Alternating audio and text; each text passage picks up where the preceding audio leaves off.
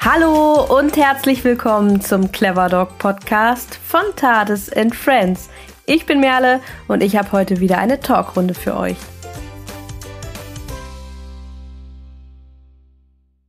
Ja, Heute geht es um ein wirklich spannendes Thema. Und ich sag mal so, die Wahrscheinlichkeit, dass du entweder schon voll in diesem Themenbereich drin bist und es einfach nur liebst oder noch so gut wie gar nichts darüber gehört hast, äh, die ist relativ groß. Denn wir sprechen heute über das Thema Artenspürhunde. So unscheinbar das Thema vielleicht auf den ersten Blick für dich wirken mag, wenn du noch nie was davon gehört hast, das ist es ganz und gar nicht. Auch ich habe mich selbst vor dieser Folge kaum mit dem Thema Artenspürhunde auseinandergesetzt und bin nach dieser Talkrunde einfach hellauf begeistert. Das muss ich wirklich so sagen, denn dieses Thema ist so vielschichtig, äh, sowohl aus biologischer Sicht, aus Trainingssicht und natürlich auch was die Vielseitigkeit dieses Hundejobs einfach betrifft. Und so kann ich euch wirklich nur ermutigen, diese Folge bis zum Ende zu hören, auch wenn sie ganze drei Stunden lang ist. Unsere drei Gästinnen haben so spannende Einblicke gegeben und wir hätten locker nochmal das Doppelte dranhängen können.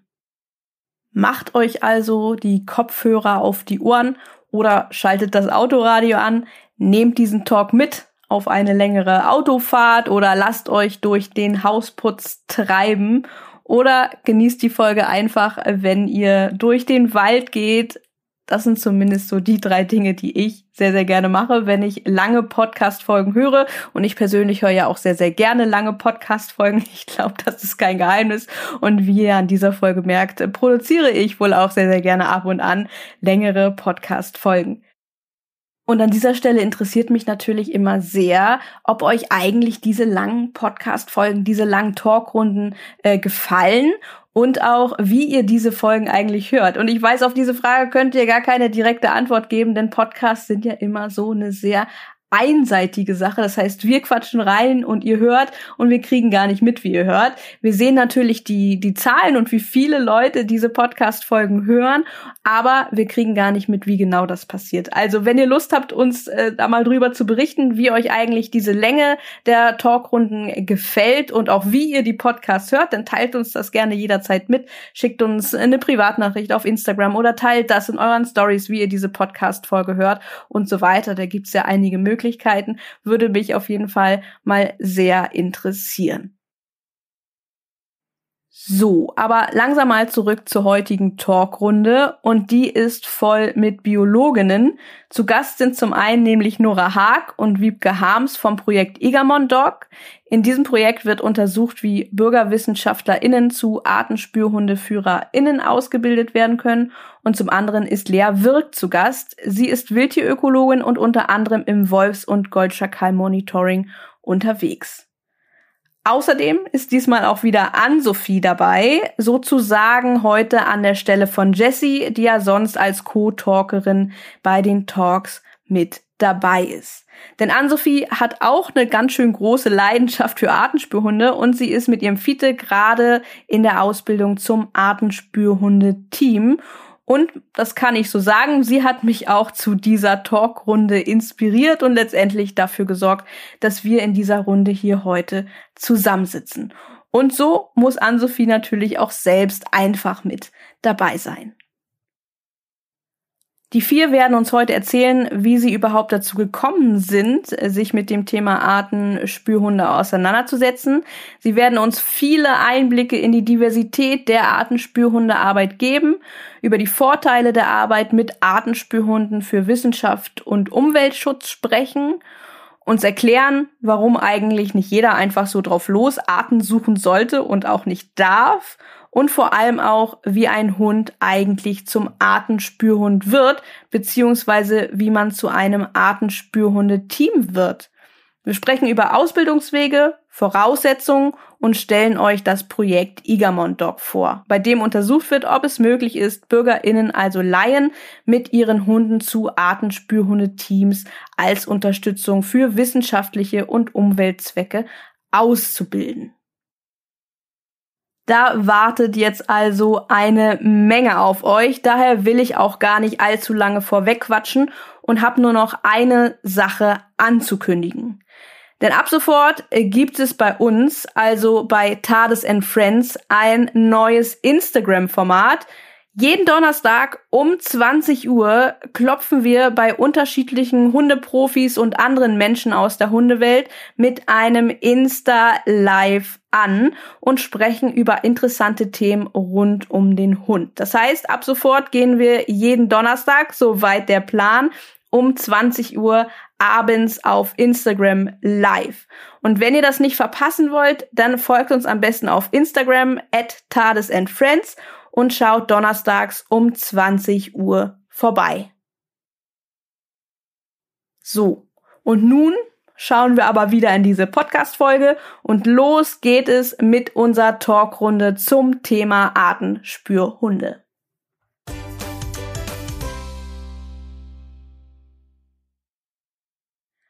Hallo ihr Lieben, ich begrüße euch in einer neuen Talkrunde unseres Clever Dog Podcast. Schön, dass ihr da seid. Hallo. Hallo. Hallo. Heute wollen wir über ein Thema sprechen, von dem sicherlich einige denken, also einige unserer ZuhörerInnen denken, wow, interessant, davon habe ich ja noch nie was gehört. So ging es zumindest mir und nach einer Umfrage, die ich auch bei uns in der Community gemacht habe, da weiß ich auch, dass es äh, mindestens 50 Prozent unserer FollowerInnen recht ähnlich geht. Wir wollen heute über Artenspürhunde sprechen ich habe davon recht wenig Ahnung, ihr dafür umso mehr und damit unsere ZuhörerInnen wissen, wer ihr denn eigentlich seid. Vielleicht mögt ihr euch ganz kurz mal vorstellen und vor allem mal erzählen, was ihr denn eigentlich mit dem Thema Artenspürhunde zu tun habt. Ja, vielleicht mag Nora mal anfangen und mal kurz erzählen, Hallo, ähm, ich bin Nora, ich bin Biologin. Ich habe eigentlich mehr mit Fokus Entomologie, also Insekten, studiert ähm, und Naturschutz. Und ähm, ich bin dann so über die Naturschutzschiene zu den Artenspürhunden gekommen ähm, und leite momentan das Projekt IGA-Mondog in dem es so darum geht, dass wir Bürgerwissenschaftlerinnen, also eben nicht Profis, das wird ja nachher, glaube ich, noch wichtig, dazu ausbilden, dass sie ihre Hunde als Artenspürhunde führen können, um uns zu unterstützen beim Monitoring von invasiven Pflanzenarten bisher hauptsächlich. Ja, danke dir. Und äh, Wiebke, was hast du mit dem Thema zu tun? genau, das passt ganz gut direkt im Anschluss, denn ähm, ich bin eine Kollegin von Nora. Ich bin seit ähm, ja, April 2021 auch ähm, Mitarbeiterin bei dem Igamon Dog Projekt.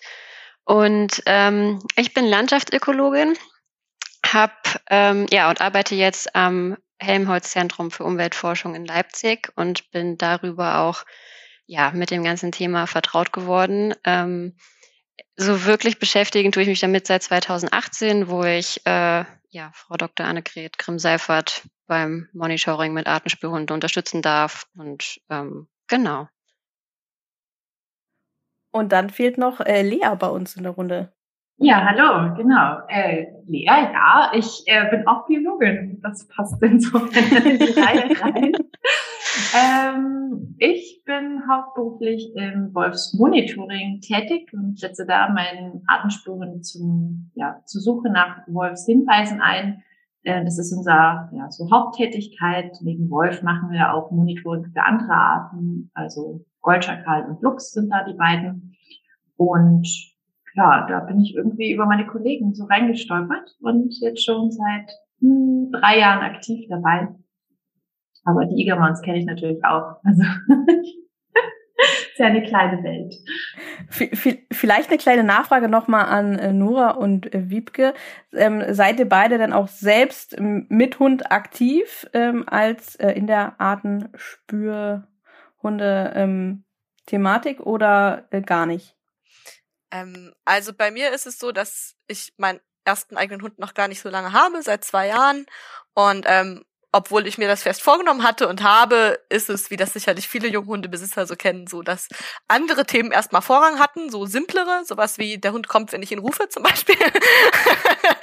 ähm, und ich bin aber tatsächlich gerade auch dabei, meinen Hund auszubilden. Aber ich will da jetzt keine Prognosen abgeben, wie lange das dauern möge. Ähm, ja, bei mir ist es ähnlich. Also ich habe äh, seit September mir eine Hündin aus dem Tierschutz geholt mit dem äh, der Ambition, sie als Artenspion auszubilden. Ähm, und wir haben jetzt schon langsam mit äh, kleinen Sachen angefangen. Äh, wir stehen da aber noch ganz am Anfang. Aber ja, äh, als ich das Thema kennengelernt habe oder sagen wir so, ich fand das total toll, weil ich schnell gemerkt habe, das ist eine total super Option, Job und äh, Hobby Hund zu verbinden ähm, lag der Fokus dann immer darauf, später den eigenen zu führen. Und hoffentlich klappt das auch. Ja, und das ist dann auch so eine Gemeinsamkeit vielleicht auch mit Ann-Sophie, denn auf Ann-Sophie, wie möchte ich jetzt auch nochmal zu sprechen kommen, dass Ann-Sophie sich hier noch ein bisschen vorstellt, denn sie ist nicht ganz unschuldig daran, dass wir hier heute über das Thema sprechen, denn sie hat mich dazu inspiriert und äh, auch mich dazu angeregt, äh, euch doch mal anzusprechen zu dem Thema. Und ja, Ann-Sophie, vielleicht magst du mal verraten, was du denn mit dem Thema Artenspürhunde am Hut hast. Ja, wobei ich muss sagen, tatsächlich ähm, kam ich gar nicht direkt selber auf die Idee für diesen Podcast, sondern ich wurde, obwohl ich ja jetzt nun wirklich äh, keine Instagram-Größe bin, ähm, wurde ich einfach des Öfteren äh, angeschrieben und ja, zu ganz vielen Fragen eben, wie man das macht, wie man da hinkommt, äh, wie man den Hund ausbildet. Ähm, genau, und als ich dann angefangen habe, quasi bei TARDIS in Friends zu arbeiten, habe ich irgendwie und sich auch so diese, ähm, das irgendwie so ein bisschen überschnitt, habe ich gedacht, äh, das könnte man dann gut äh, in so einem Podcast-Format vielleicht mal aufarbeiten, weil das äh, scheinbar viele zu interessieren scheint. Und ähm, ich selber bin zu Artenspürhunden, ich weiß ehrlich gesagt gar nicht mehr, wann ich das erste Mal darauf gestoßen bin, das war schon vor einigen Jahren. Und ich habe dann im Rahmen meines ähm, Forstwirtschaftsstudiums ein Praxissemester ähm, im Bereich der äh, Wildtiergenetik gemacht. Und ähm, genau, da war auch eine Kollegin, die mit Artenspürhunden gearbeitet hat. Und genau, äh, deswegen wurde ich dann eben nochmal darauf gestoßen oder konnte da eben auch nochmal ein bisschen Input in diese Richtung kriegen und habe mich dann eben auch entschieden, jetzt endlich eine Ausrede für einen Hund zu haben und ähm, mich äh, mir selber äh, ja auch einen Hund angeschafft, Fiete ja, so bin ich im Prinzip dafür dazu gekommen. Äh, ich kann das bestätigen natürlich, was die anderen gerade so ein bisschen angerissen haben, dass man ähm, vielleicht am Anfang dann eben gerade, wenn es der erste Hund ist, so war es zumindest für mich irgendwie vielleicht nicht stringent von Anfang an den krassesten Trainingsplan fährt oder so. Aber ich finde, das muss auch gar nicht unbedingt ähm, sein. Genau, aber ich habe halt dann äh, mit den Pathogenspürhunden angefangen, meine Ausbildung zu machen und jetzt äh, bilden gerade noch weiter aus und ich habe jetzt noch keine Zielart. Also ich bin jetzt niemand, der irgendwie aktiv Erfahrung hat, aber ich bilde mich quasi fort. Ich gehöre jetzt vielleicht nicht zu den Profis dann, dafür haben wir jetzt die anderen drei gerade da, aber ich bin quasi mit Interesse noch dabei. Ja, jetzt also, wie hast du schon ein paar Begriffe benutzt, die vielleicht äh, der ein oder die andere, die jetzt nicht so tief im Thema drin ist, vielleicht noch gar nicht so richtig verstehen kann. Und da würde ich sagen, äh, fangen wir doch vielleicht mal ähm, zumindest aus meiner Sicht von vorne an. Und zwar, was sind denn eigentlich Artenspürhunde?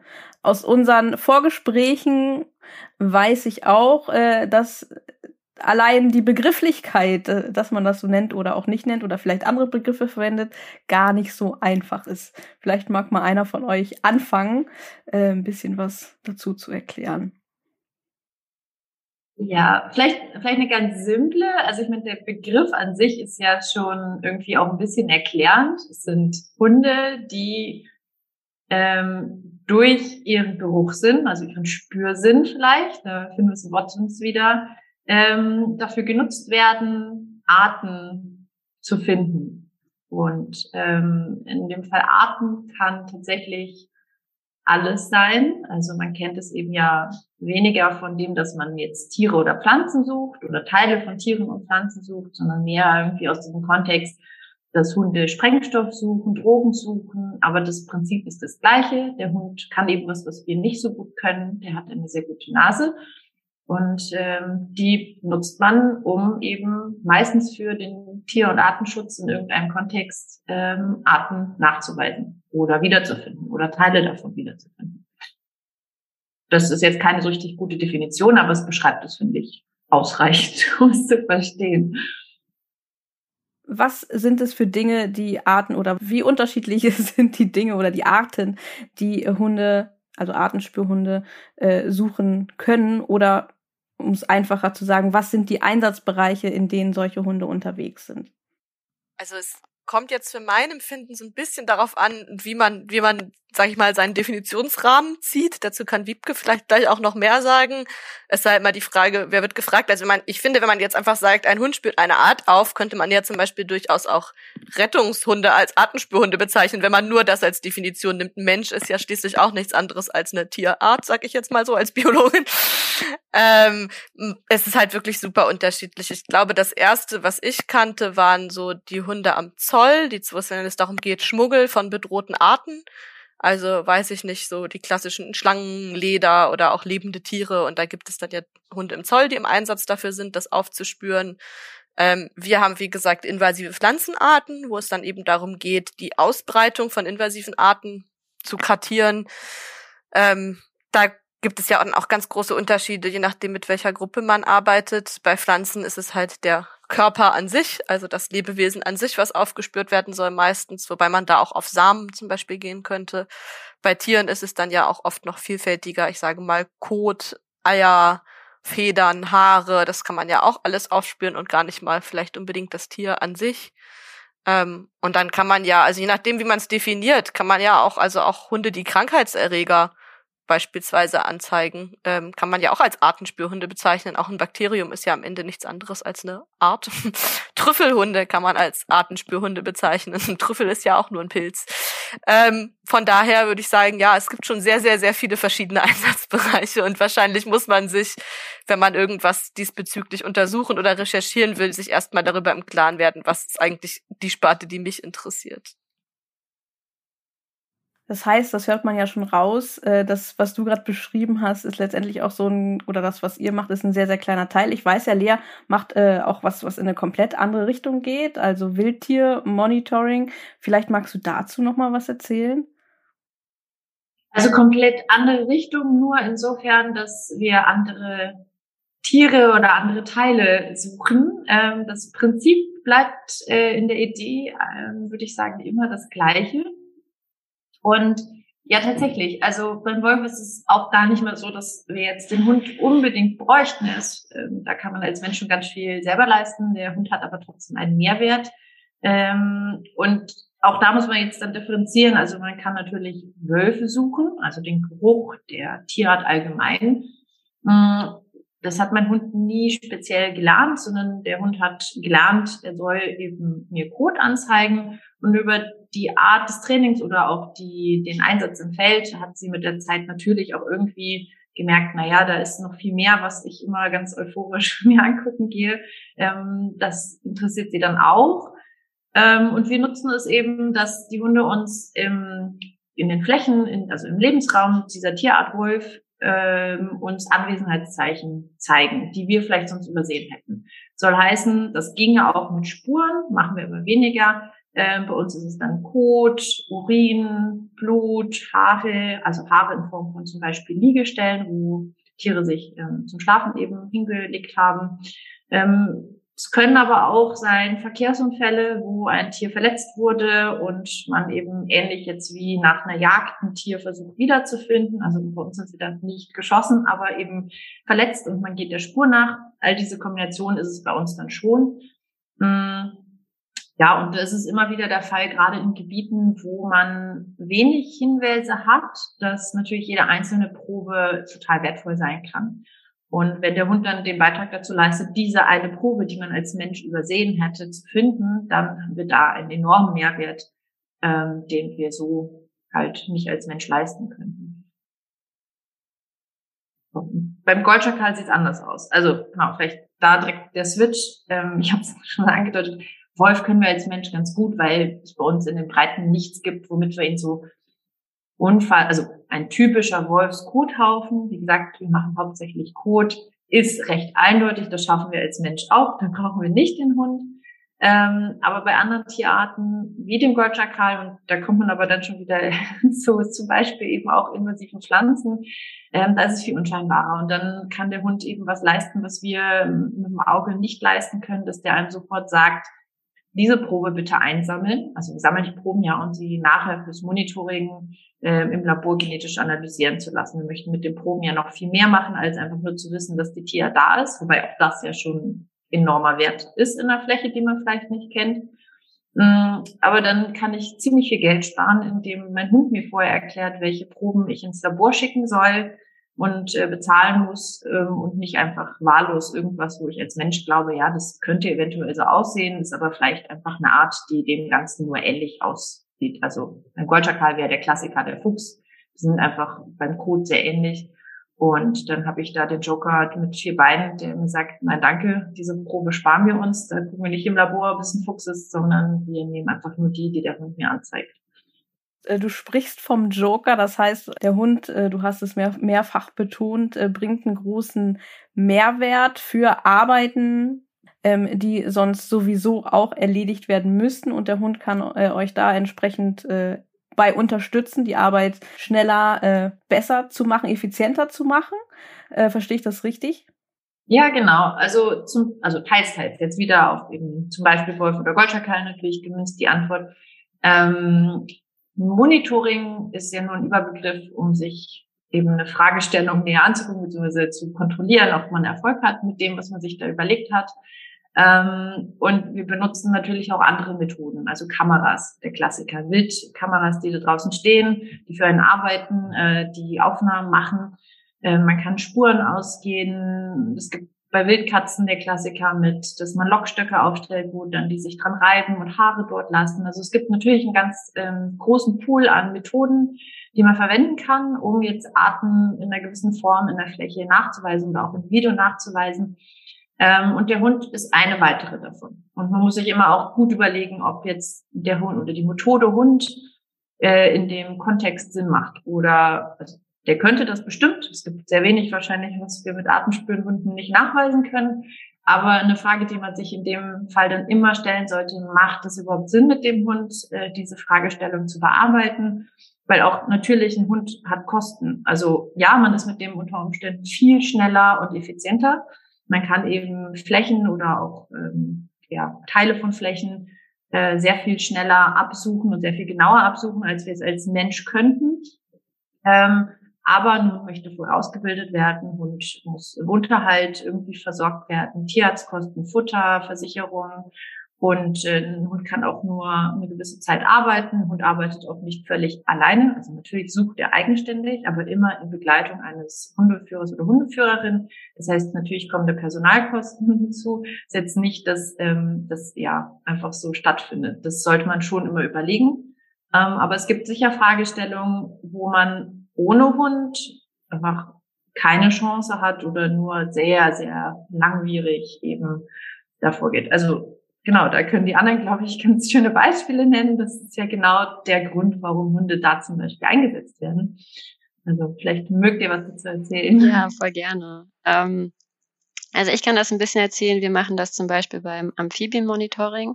Ähm, bei Amphibien ist es ja so, ähm, die leben sowohl im Wasser, also in ihrer Fortpflanzungsphase im Wasser und ähm, später im Sommer dann an Land und überwintern auch an Land.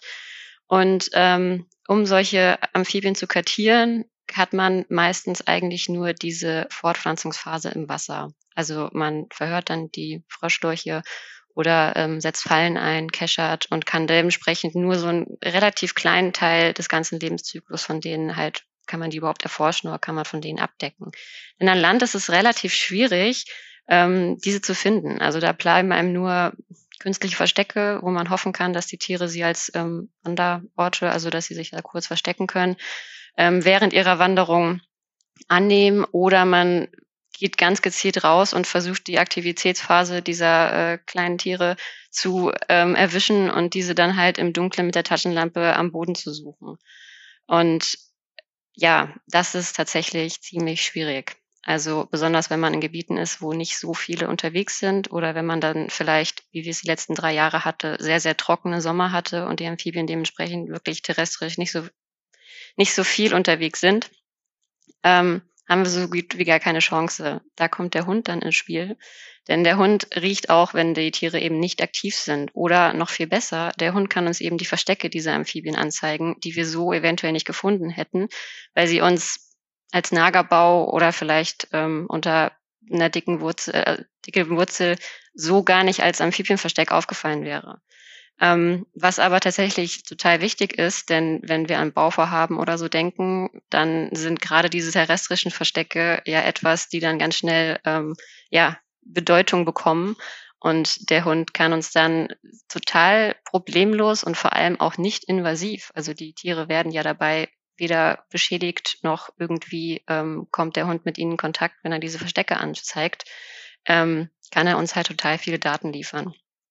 Und wir haben das tatsächlich verglichen, Mensch gegen Hund. Und der Hund hat ja Verstecke gefunden, wo ich zum Beispiel das überhaupt nicht gefunden hätte. Und ähm, das ist tatsächlich meistens der Fall. Also wie Lea wirklich schon gesagt hat, es ist immer sehr individuell zu sehen, auf welche Studien die sein. Es gibt bestimmt auch Studien, ja, wo man manchmal gesagt hat, ja, okay, da war der Hund bestimmt ein schöner Benefit, aber man hätte wahrscheinlich dasselbe auch ohne Hund geschafft. Ähm, aber bei wirklich Arten, die sehr selten sind, gleichzeitig sehr geschützt sind, eventuell nur nachts rauskommen oder ähm, sehr versteckt leben. Bei solchen Arten kommt man dann als Mensch relativ schnell an seine Grenzen. Und äh, Technik wie Telemetrie oder so ist eben doch manchmal recht teuer und eben auch häufig invasiv, wenn man die Tiere dafür fangen muss und sie besendern muss. Ähm, da spielt dann der Hund so richtig schön mit rein. Aber ich würde auch sagen, ähm, am besten ist es, wenn die ganzen Erfassungsmethoden miteinander eingesetzt werden, wenn man dafür denn das Geld auch hat. Also ähm, auch Hund hat seine Grenzen. Ich meine, es ist keine Maschine ähm, und so ein Zusammenspiel aus allem ist eigentlich mit das Schönste, was man haben kann für eine wissenschaftliche Studie. Also ich fand das total spannend. Ich habe mir auf einer Tagung, ähm, wo wir auch die Methode Hund vorgestellt haben, jemand getroffen, der mit Wanzen, also Blattwanzen, jetzt mal allgemein gesprochen, ich kenne mich da nicht im Detail aus, gearbeitet hat und ähm, der läuft halt im Regelfall, wenn ich es richtig verstanden habe, eine Waldfläche an, wo er den Lebensraum erwartet und sucht sich einen zum Beispiel Baum, Totholz, ich weiß es nicht ganz genau, und sucht dann da Zentimeter für Zentimeter die Rinde ab und schaut, ob er eine Wanze in der Größe von einem halben Zentimeter bis einem Zentimeter Tarnfarben, also grün auf grün, findet. Und ja, das braucht. Man kann sich das ja ausmalen, wie lange das dauert so als Mensch. Und ähm, der war völlig perplex. Der hatte vorher von der Methode noch nichts gehört und fragte dann, ob das denn auch mit Wanzen gehen würde. Ich gesagt habe, ja, ich wüsste jetzt keinen Grund, warum das nicht gehen sollte. Ähm, er müsste sich nur überlegen, möchte er lebende Wanzen, tote Wanzen, erwachsene Wanzen, junge Wanzen oder Eier oder was auch immer. Also da muss man dann sich schon ein bisschen Gedanken machen oder möchte alles finden. Aber so ein Hund läuft hier diesen Stamm entlang oder auch das Waldstück ähm, und hält dort an, wo er den Geruch wahrnimmt. Und ähm, das Ganze kann man natürlich recht grob machen. Das kann man dem Hund auch nochmal eine Feinsuche schicken, wenn er dann irgendwie was Konkretes hat. Aber natürlich ist das deutlich schneller als jetzt jemand als Mensch, der versucht, da kleine grüne Punkte auf grünem Hintergrund zu finden. Das können wir uns, glaube ich, alle ganz gut vorstellen. Und dann kann ja trotzdem immer noch der Mensch anfangen, weiß ich nicht, zu bestimmen, was auch immer, Proben zu sammeln. Also es ist mitunter ja nur eine Form des wirklich Findens und dann braucht es eh jemanden, der was mehr dazu, also den Menschen, der da mehr dazu sagen kann, der weiter Proben nimmt, was auch immer man da halt gerade wissen möchte. Und wie du eben auch schon erzählt hast, auch gerade bei den Proben, ähm, die ja genetisch sehr wertvoll sind, ähm, ja, es gibt halt auch viele Tierarten, die übereinander markieren und so. Und wenn da eventuell diese Kotprobe, die ich dann finde, nicht mehr unbedingt brauchbar ist, weil Wildkatze, Fuchs und was auch immer da schon drüber äh, markiert haben, dann kann der Hund das eben auch unterscheiden, was ich halt so visuell überhaupt nicht. Also mal davon abgesehen, dass es einige Tierarten gibt, die eben eine ähnliche Diät haben, also ähnlich, ähnliches Essen und wo es dann wirklich schwierig ist, ähm, den Code auseinanderzuhalten. Also Beispiel hier in Deutschland wäre der Fischotter und der amerikanische Mink. Da sind wir wieder bei einer invasiven Art, ähm, die wirklich, wenn sie in dem gleichen Gebiet vorkommen ähm, und sich beide von Fisch ernähren, dass da selbst ein Profi, der jahrelang ähm, Fischotter-Monitoring betreibt, da wirklich seine Schwierigkeiten hat, das Ganze auseinanderzuhalten. Oder ähm, wenn wir beim Fischotter bleiben, der manchmal eben auch mit einem Jelly-artigen äh, Sekret ähm, das Ganze markiert, das sieht man eventuell gar nicht. Und dann kann der Hund dann eben mini, mini, mini kleine Partikel von diesem Code oder eben diese kleine Markierungsfläche einem anzeigen. Und wenn man im Einsatz ist, das hatte ich schon wie häufig, dass der Hund etwas angezeigt hat und ich saß direkt davor und habe gesagt, ich sehe es nicht, du musst es mir bitte nochmal zeigen. Und dann hat der Hund es mir die ganze Zeit ganz treu und gezeigt. Mal und nochmal, noch noch bis ich unter diesem Grasbüschel dann diesen kleinen fitzigen Code entdeckt habe. Und das sind halt einfach Sachen, die hätte der Mensch so total übersehen. Und ähm, ich meine, es ist ja nicht nur in Deutschland, dass da Artenspürhunde eingesetzt werden, sondern es ist ja tatsächlich international. Und ich finde, ähm, was ich immer so mit am witzigsten und spannendsten finde, ist, dass in, in den USA Hunde eingesetzt werden, um Orcas, ähm, um beim Orca-Monitoring mitzumachen. Und da geht es halt auch um den Code, weil man anhand der Code ja genetische ähm, Daten ausweist, also auslesen kann, ist es ein Männchen und die Familienverhältnisse und was frisst das Tier. Und so Wahlcode schwimmt wohl eine kurze Zeit an der Oberfläche. Und in dieser kurzen Zeit muss man das halt erwischen, damit man diesen Wahlcode aus dem Wasser holen kann. Und die haben ihre Hunde tatsächlich dazu ausgebildet, dass sie vorne auf dem Boot stehen und anhand ihrer, ähm, je nachdem, wie der Hund sich ausrichtet, ist dann der Kapitän, der Schiffskapitän da hinten und folgt dann sozusagen der Nase des Hundes zu diesem Wahlcode. Ähm, wäre so immer ein absolutes Glücksspiel, weil man natürlich nicht erkennt, okay, wo ist jetzt gerade ein Wahl und wo ist dieser Wahlcode. Und mit dem Hund ist das tatsächlich eine Möglichkeit, überhaupt an diese spannende Information zu kommen. Dieses, ich weiß gar nicht, ich glaube, wie wird's immer genannt, dieses braune Gold oder so, gibt es ja viele unter den Biologen, die das nennen. Ähm, verstehen die wenigsten Menschen, aber äh, ja, es Biologen ist halt, genau, ähm, würde man so halt nie drauf kommen. Ja. Nora hatte sich schon die ganze Zeit fleißig gemeldet.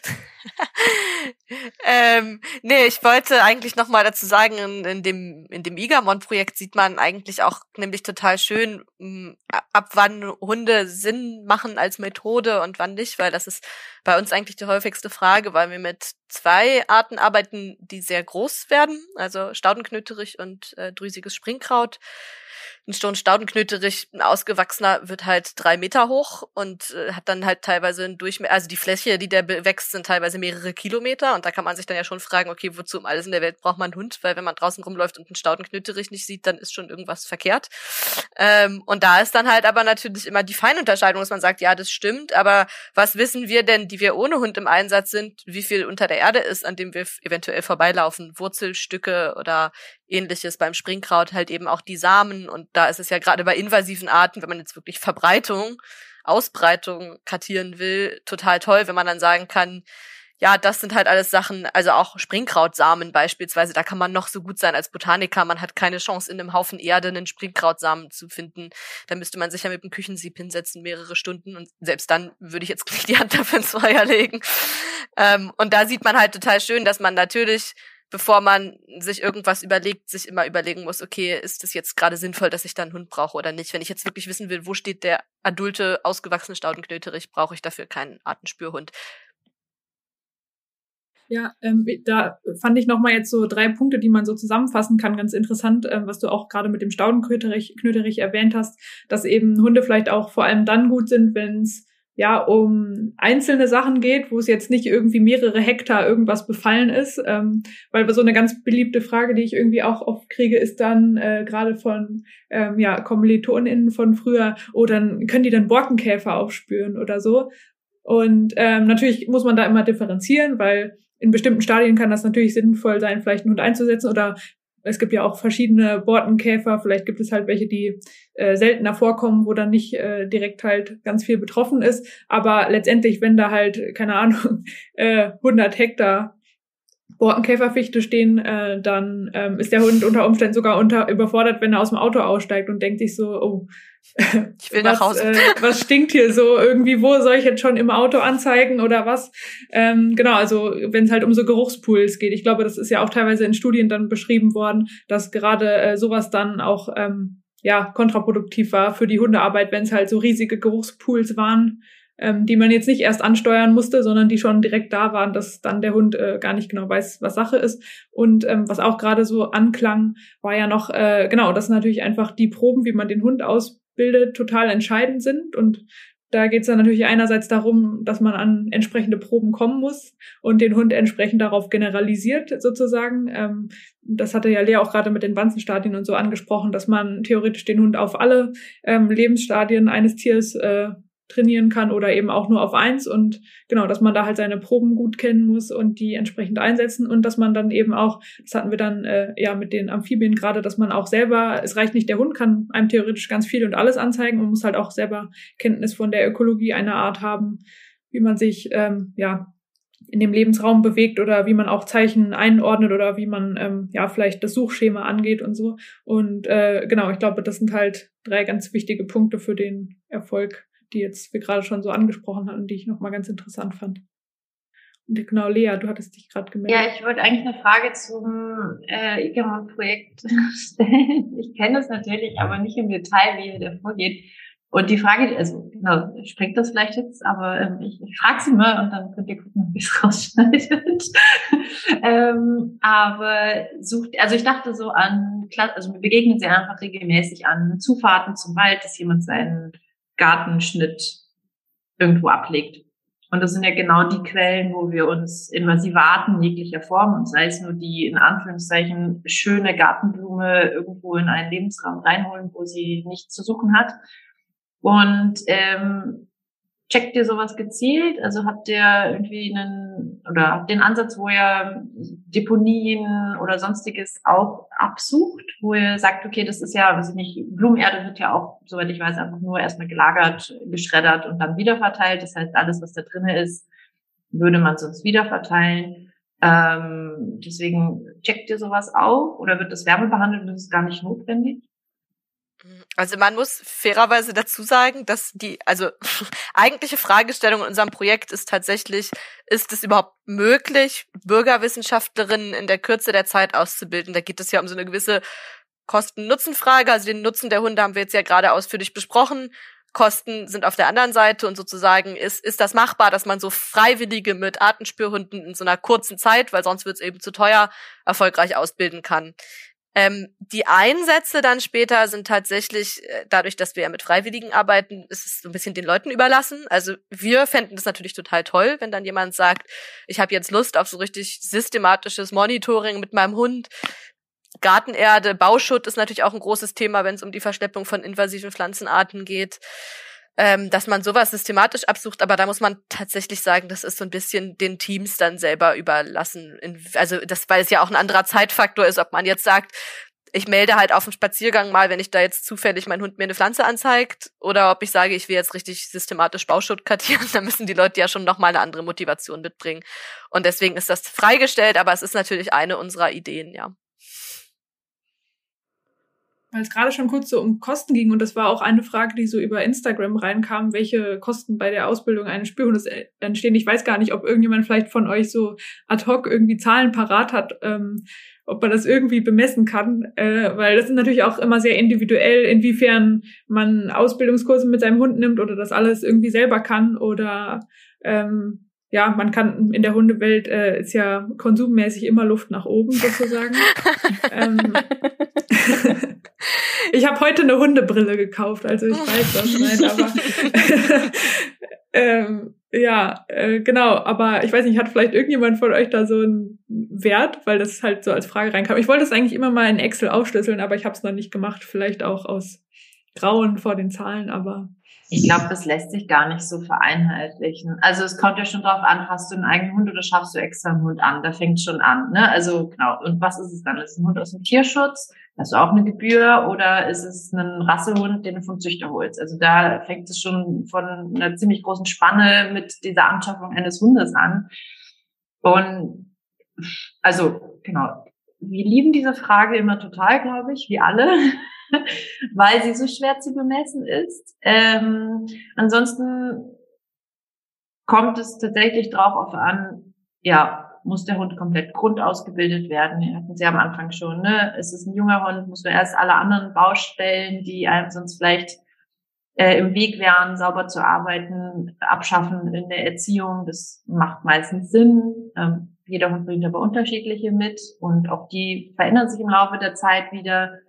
Was für Arten oder Teile von Arten sollen denn gesucht werden? Entsprechend kommt da ein unterschiedlich komplexes äh, Training hinzu in welchem Lebensraum soll gesucht werden. Auch das muss der Hund ja irgendwie kennen, damit er überhaupt äh, den Kopf frei hat, um zu suchen. Also er muss eben auch einen gewissen Stress oder Einflüsse von außen kennen. Ähm, das sind ja absolute Basics und die stellen aber schon die Weichen, die dafür Sorge tragen, wie viele Stunden du in ein Training investieren müsstest. Und ähm, dann kommt es sicher darauf an, wie erfahren ist die Person, die da trainiert, weil je erfahrener die Person, nicht nur grundsätzlich im Training, sondern auch mit verschiedensten Hunden im Training, desto kürzer wird sicher die Zeit sein, weil sie weiß, worauf äh, er oder sie dann beim Hund achten muss, um das sauber an den Punkt zu bekommen, wo man es halt haben möchte. Und dann kommt es aber wieder auf den Hund an. Das ist ein unbeschriebenes Blatt der wird sich anders anstellen als so ein alter Hase, der einfach noch eine weitere Art lernt. Whatever. Also deswegen, also ich kann keine Zahlen nennen. Ähm, und dann, ja, genau, ob man es extern macht oder selber, ist natürlich auch eine Frage, die da irgendwie mit reinspielt. Ich glaube, in Deutschland ist es nach wie vor der Fall, dass die aller, allermeisten es doch hauptsächlich selber machen, sei es mit einer partiellen Anleitung und begleitend, aber ähm, sozusagen, ja, dass man nicht den Hund frei komplett abgibt und trainieren lässt oder ausbilden lässt, sondern dass es, wenn dann eine Begleitung ist, was ich grundsätzlich auch für irgendwie erstrebenswert halte, weil das mit Bindung auch was zu tun hat mit dem Hund. Man lernt seinen Hund anders kennen. Man muss wissen, wie der Hund arbeitet in einer gewissen Situation. Und das kriege ich nur raus, wenn ich auch weiß, wie der im Training reagiert. Und der Hund genauso. Also es hat viel auch mit einer Vertrauensbildung zu tun für Situationen draußen. Training ist das eine, der Einsatz ist das andere. Der Hund muss auch wissen, dass er sich auf einen selber verlassen kann. Und man selber muss im Zweifelsfall wissen, wie der Hund reagiert, wenn irgendwas stattfindet. Und deswegen halte ich das für relativ essentiell, was aber ja nicht heißt, dass man das nicht auch zusätzlich machen kann. Ja, ich könnte mir auch vorstellen, von den Fragen, die ich so bekommen habe, dass da auch so zwei Sachen mitschwingen. Einmal, dass halt viele Leute schon im Studium draufkommen und sich dann fragen, wie kann ich es sozusagen jetzt im Studium finanzieren? Und dann auch die Frage, ach ja, wenn das ist, womit ich potenziell Geld verdienen kann, inwiefern kriege ich das dann in Anführungsstrichen wieder rein sozusagen? Und ich sage das ja auch immer so flapsig von wegen, ja, ich habe ja jetzt einen Hund, der selber arbeitet und deswegen ging das, aber letztendlich ist das ja nur äh, quasi ein blöder Spruch, weil letztendlich hat man äh, einen ganz normalen Hund und äh, mit dem Risiko an Kosten, was halt Hunde so mit sich bringen. Ähm, genau, und unter Umständen natürlich, wenn man diese Erwartungshaltung hat, der Hund äh, soll wie auch immer da noch was reinholen, dann ist das Risiko in Anführungsstrichen ja noch viel größer. Das ist dann natürlich auch immer die Frage, inwiefern kann man das überhaupt erwarten, aber egal. Genau, und äh, wegen im Studium sich einen Hund anschaffen, ähm, genau, da, also wahrscheinlich, das wird man natürlich nicht äh, einfach mit ähm, nur BAföG oder so hinkriegen. Da muss man sich dann halt natürlich irgendwie entweder entsprechende Unterstützung haben oder äh, so seine Arbeit darauf ausrichten, dass man vielleicht schon in der Hundeschule arbeiten kann oder so viele Nebenjobs nehmen oder was auch immer. Also genau, dass man sich das halt irgendwie äh, leisten kann. Also bei mir zumindest war es auch so, dass ich dann irgendwie, obwohl ich eigentlich jemand mit vielen Interessen bin, halt auch alles nur auf diese eine Sache ausgerichtet habe. Jetzt zwar, also vor allem eben Hund, nicht unbedingt Artenspürhund, weil ich dachte, ja, das kann halt immer noch mal schief gehen, aber genau, weil ich das eben mitbekomme, dass die meisten Leute schon im Studium dazu kommen und das dann direkt umsetzen wollen, da äh, muss man dann halt ja so etwas diese, ja, das irgendwie okay damit sein, dass man halt alles auf diese eine Karte in Anführungsstrichen setzt, sozusagen, ohne dass das äh, am Ende dann klappen muss irgendwie. Das ist halt wichtig, weil oft kam es mir so rüber, als ob das so äh, dann als relativ einfache Möglichkeit gesehen wird, halt schnell in irgendeine Selbstständigkeit einzusteigen. Und ähm, ja, ganz so einfach ist es eben nicht. Also ich glaube, Wiebka, hattest du dich zuerst gemeldet? Äh, Nora? so ähnlich sehen wir uns doch gar nicht. Warum passiert das so oft? ähm, ja, ich wollte nur noch mal äh, kurz darauf zurückgehen. Also ich meine, das stimmt natürlich. Das soll jetzt nicht äh, dem widersprechen, was Lea gesagt hat. Das kommt natürlich immer drauf an. Ähm, ich gehe jetzt einfach mal davon aus, dass wer so eine Frage stellt, wie viel kostet es eigentlich, jetzt noch nicht jemand ist, der mit seinem Hund auch schon ähm, Sprengstoff-Detection gemacht hat, erfolgreich und so, weil sonst denke ich, würde man so eine Frage nicht stellen, weil man sich dann wahrscheinlich schon relativ gut auskennt.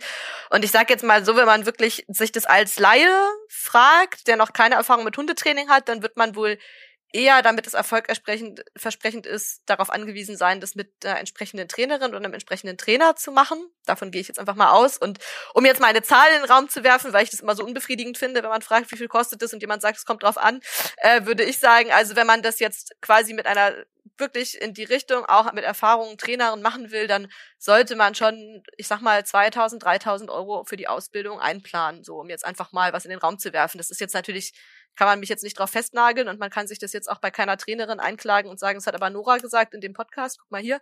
Aber ähm, das sind schon Größenordnungen, mit denen man rechnen sollte. Das, was jetzt eben sich nämlich auch darauf bezieht, was Ann-Sophie gerade gesagt hat, also jetzt so die Möglichkeit, das jetzt mal so schnell und gut Geld damit zu verdienen. Also bis so ein Hund dann 3000 Euro wieder reingearbeitet hat, kann schon einiges an Zeit vergehen. Also so das beste Investment, wenn man jetzt so will, ist es, glaube ich, tatsächlich nicht.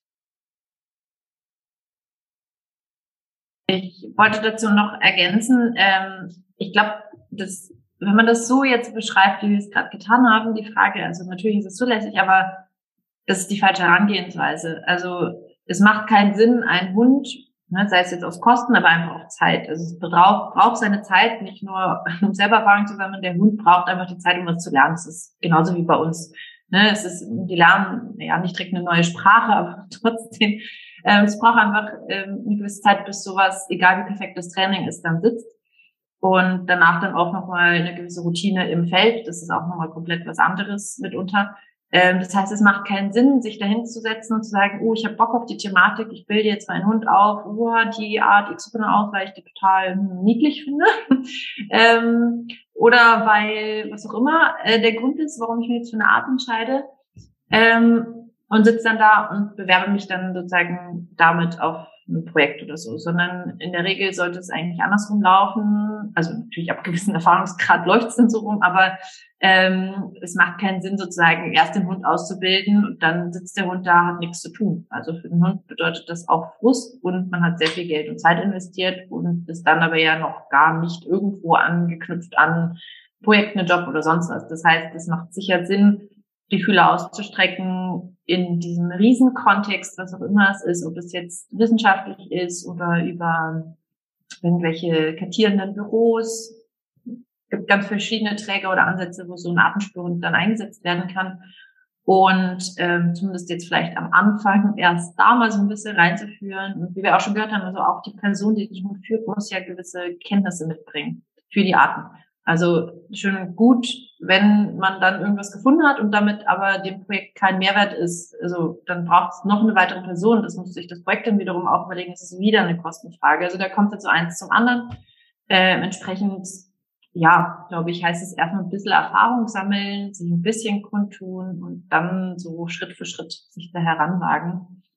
Ähm, oder eben man kommt schon aus einem anderen Background und hat deswegen vielleicht ein bisschen diesen, diesen Hundepart schon abhaken können. Also sei es irgendwie Mentrailing oder genau, wir haben es ja gerade schon gehört, andere Bereiche, wo man Hunde einsetzt. Hm, trotz alledem, also ein Hund, der ausgebildet ist und da sitzt und nichts zu tun hat, nutzt dem Hund nichts, nutzt niemandem irgendwie was. Also da warne ich immer so ein bisschen vor, egal wie viel Spaß es macht. Im Zweifelsfall kann man natürlich seinen Hund dann auch einfach Dinge ausbilden, die den Arten nicht schaden, sozusagen. Also um den Hund zu beschäftigen, kann man ganz viel tolle Nasenarbeit machen. Ähm, und da lernt man auch schon sehr viel. Das Grundprinzip ist auch das gleiche. Man lernt seinen Hund kennen. Und das ist aber dann erstmal ganz losgelöst von irgendwelchen Arten oder Teile von Arten. Das ist sicher der leichtere Zugang oder der frustfreiere Zugang. Ähm, ja, genau. Also da wollte ich bei Lee auch direkt andocken, dass es tatsächlich super viel davon daran darauf ankommt, was man selber an Erfahrung hat. Also sei es jetzt in Hunde führen, brauche ich da äh, von Anfang an jemanden, der mich da begleiten kann oder kann ich super viel selber machen. Also es gibt tolle, tolle Trainingsbücher, wo man sich das alles im Selbststudium erarbeiten kann oder so. Ähm, das ist aber so individuell. Also selbst wenn man mehrere Hunde ausbildet, jeder Hund ist da anders. Also mit jedem Hund macht man es anders und jeder Hund hat da oder dieses Team dann miteinander hat da eine eigene ähm, Zeitspanne, die sie brauchen. Du wirst immer wieder vor andere Herausforderungen gestellt und dementsprechend ist es da wirklich sehr schwierig zu sagen, ähm, dann bin ich fertig, wenn der Hund dann soweit ist. Und ich würde auch sagen, ich meine, klar hat man ein bestimmtes Level, wo man sagen kann, okay, der Hund, mit dem kann ich jetzt in Einsatz. Das heißt aber nicht, dass das Training damit beendet ist. Man trainiert den Hund ja immer, immer weiter. Und ähm, also der, der lernt ja nie aus. Und auch wenn der später ein totaler Profi im Einsatz ist, wird man immer wieder zurück aufs Training kommen, was ja dann Geld kostet. Dann kommt neben den Unterhaltungskosten, wenn das wirklich ein Arbeitshund ist, der sehr, sehr regelmäßig ins Training geht, sowieso hat man Physiokosten, Tierarztkosten, die ja alles mit dazukommen. Also es ist schon ja, also ich kann das verstehen. Ich habe zum Beispiel mir, ähm, ich stand vor derselben Frage, ich möchte gerne Artenspürhund führen. Ich habe das für mich entschieden, ich mache es nach dem Studium, weil ich gesagt habe, das kann ich mir in dem Moment nicht leisten, aber das ist ja auch super individuell zu beantworten, also sei es jetzt Zeit, finanziell oder oder oder.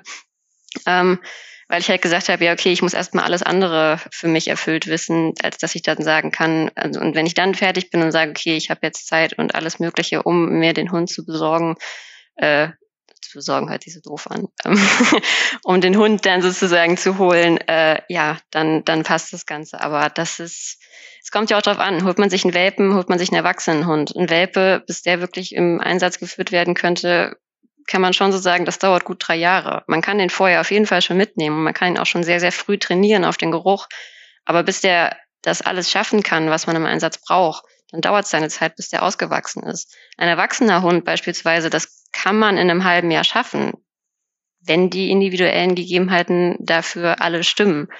Ähm, aber auch da, also ich würde auch mit meinem erwachsenen Hund bis zum Ende immer versuchen, weiter äh, mit meinem Trainer, mit meiner Trainerin dann zusammenzuarbeiten. Ja, ich, jetzt komme ich als ultimativer Laie mal wieder ein und melde mich.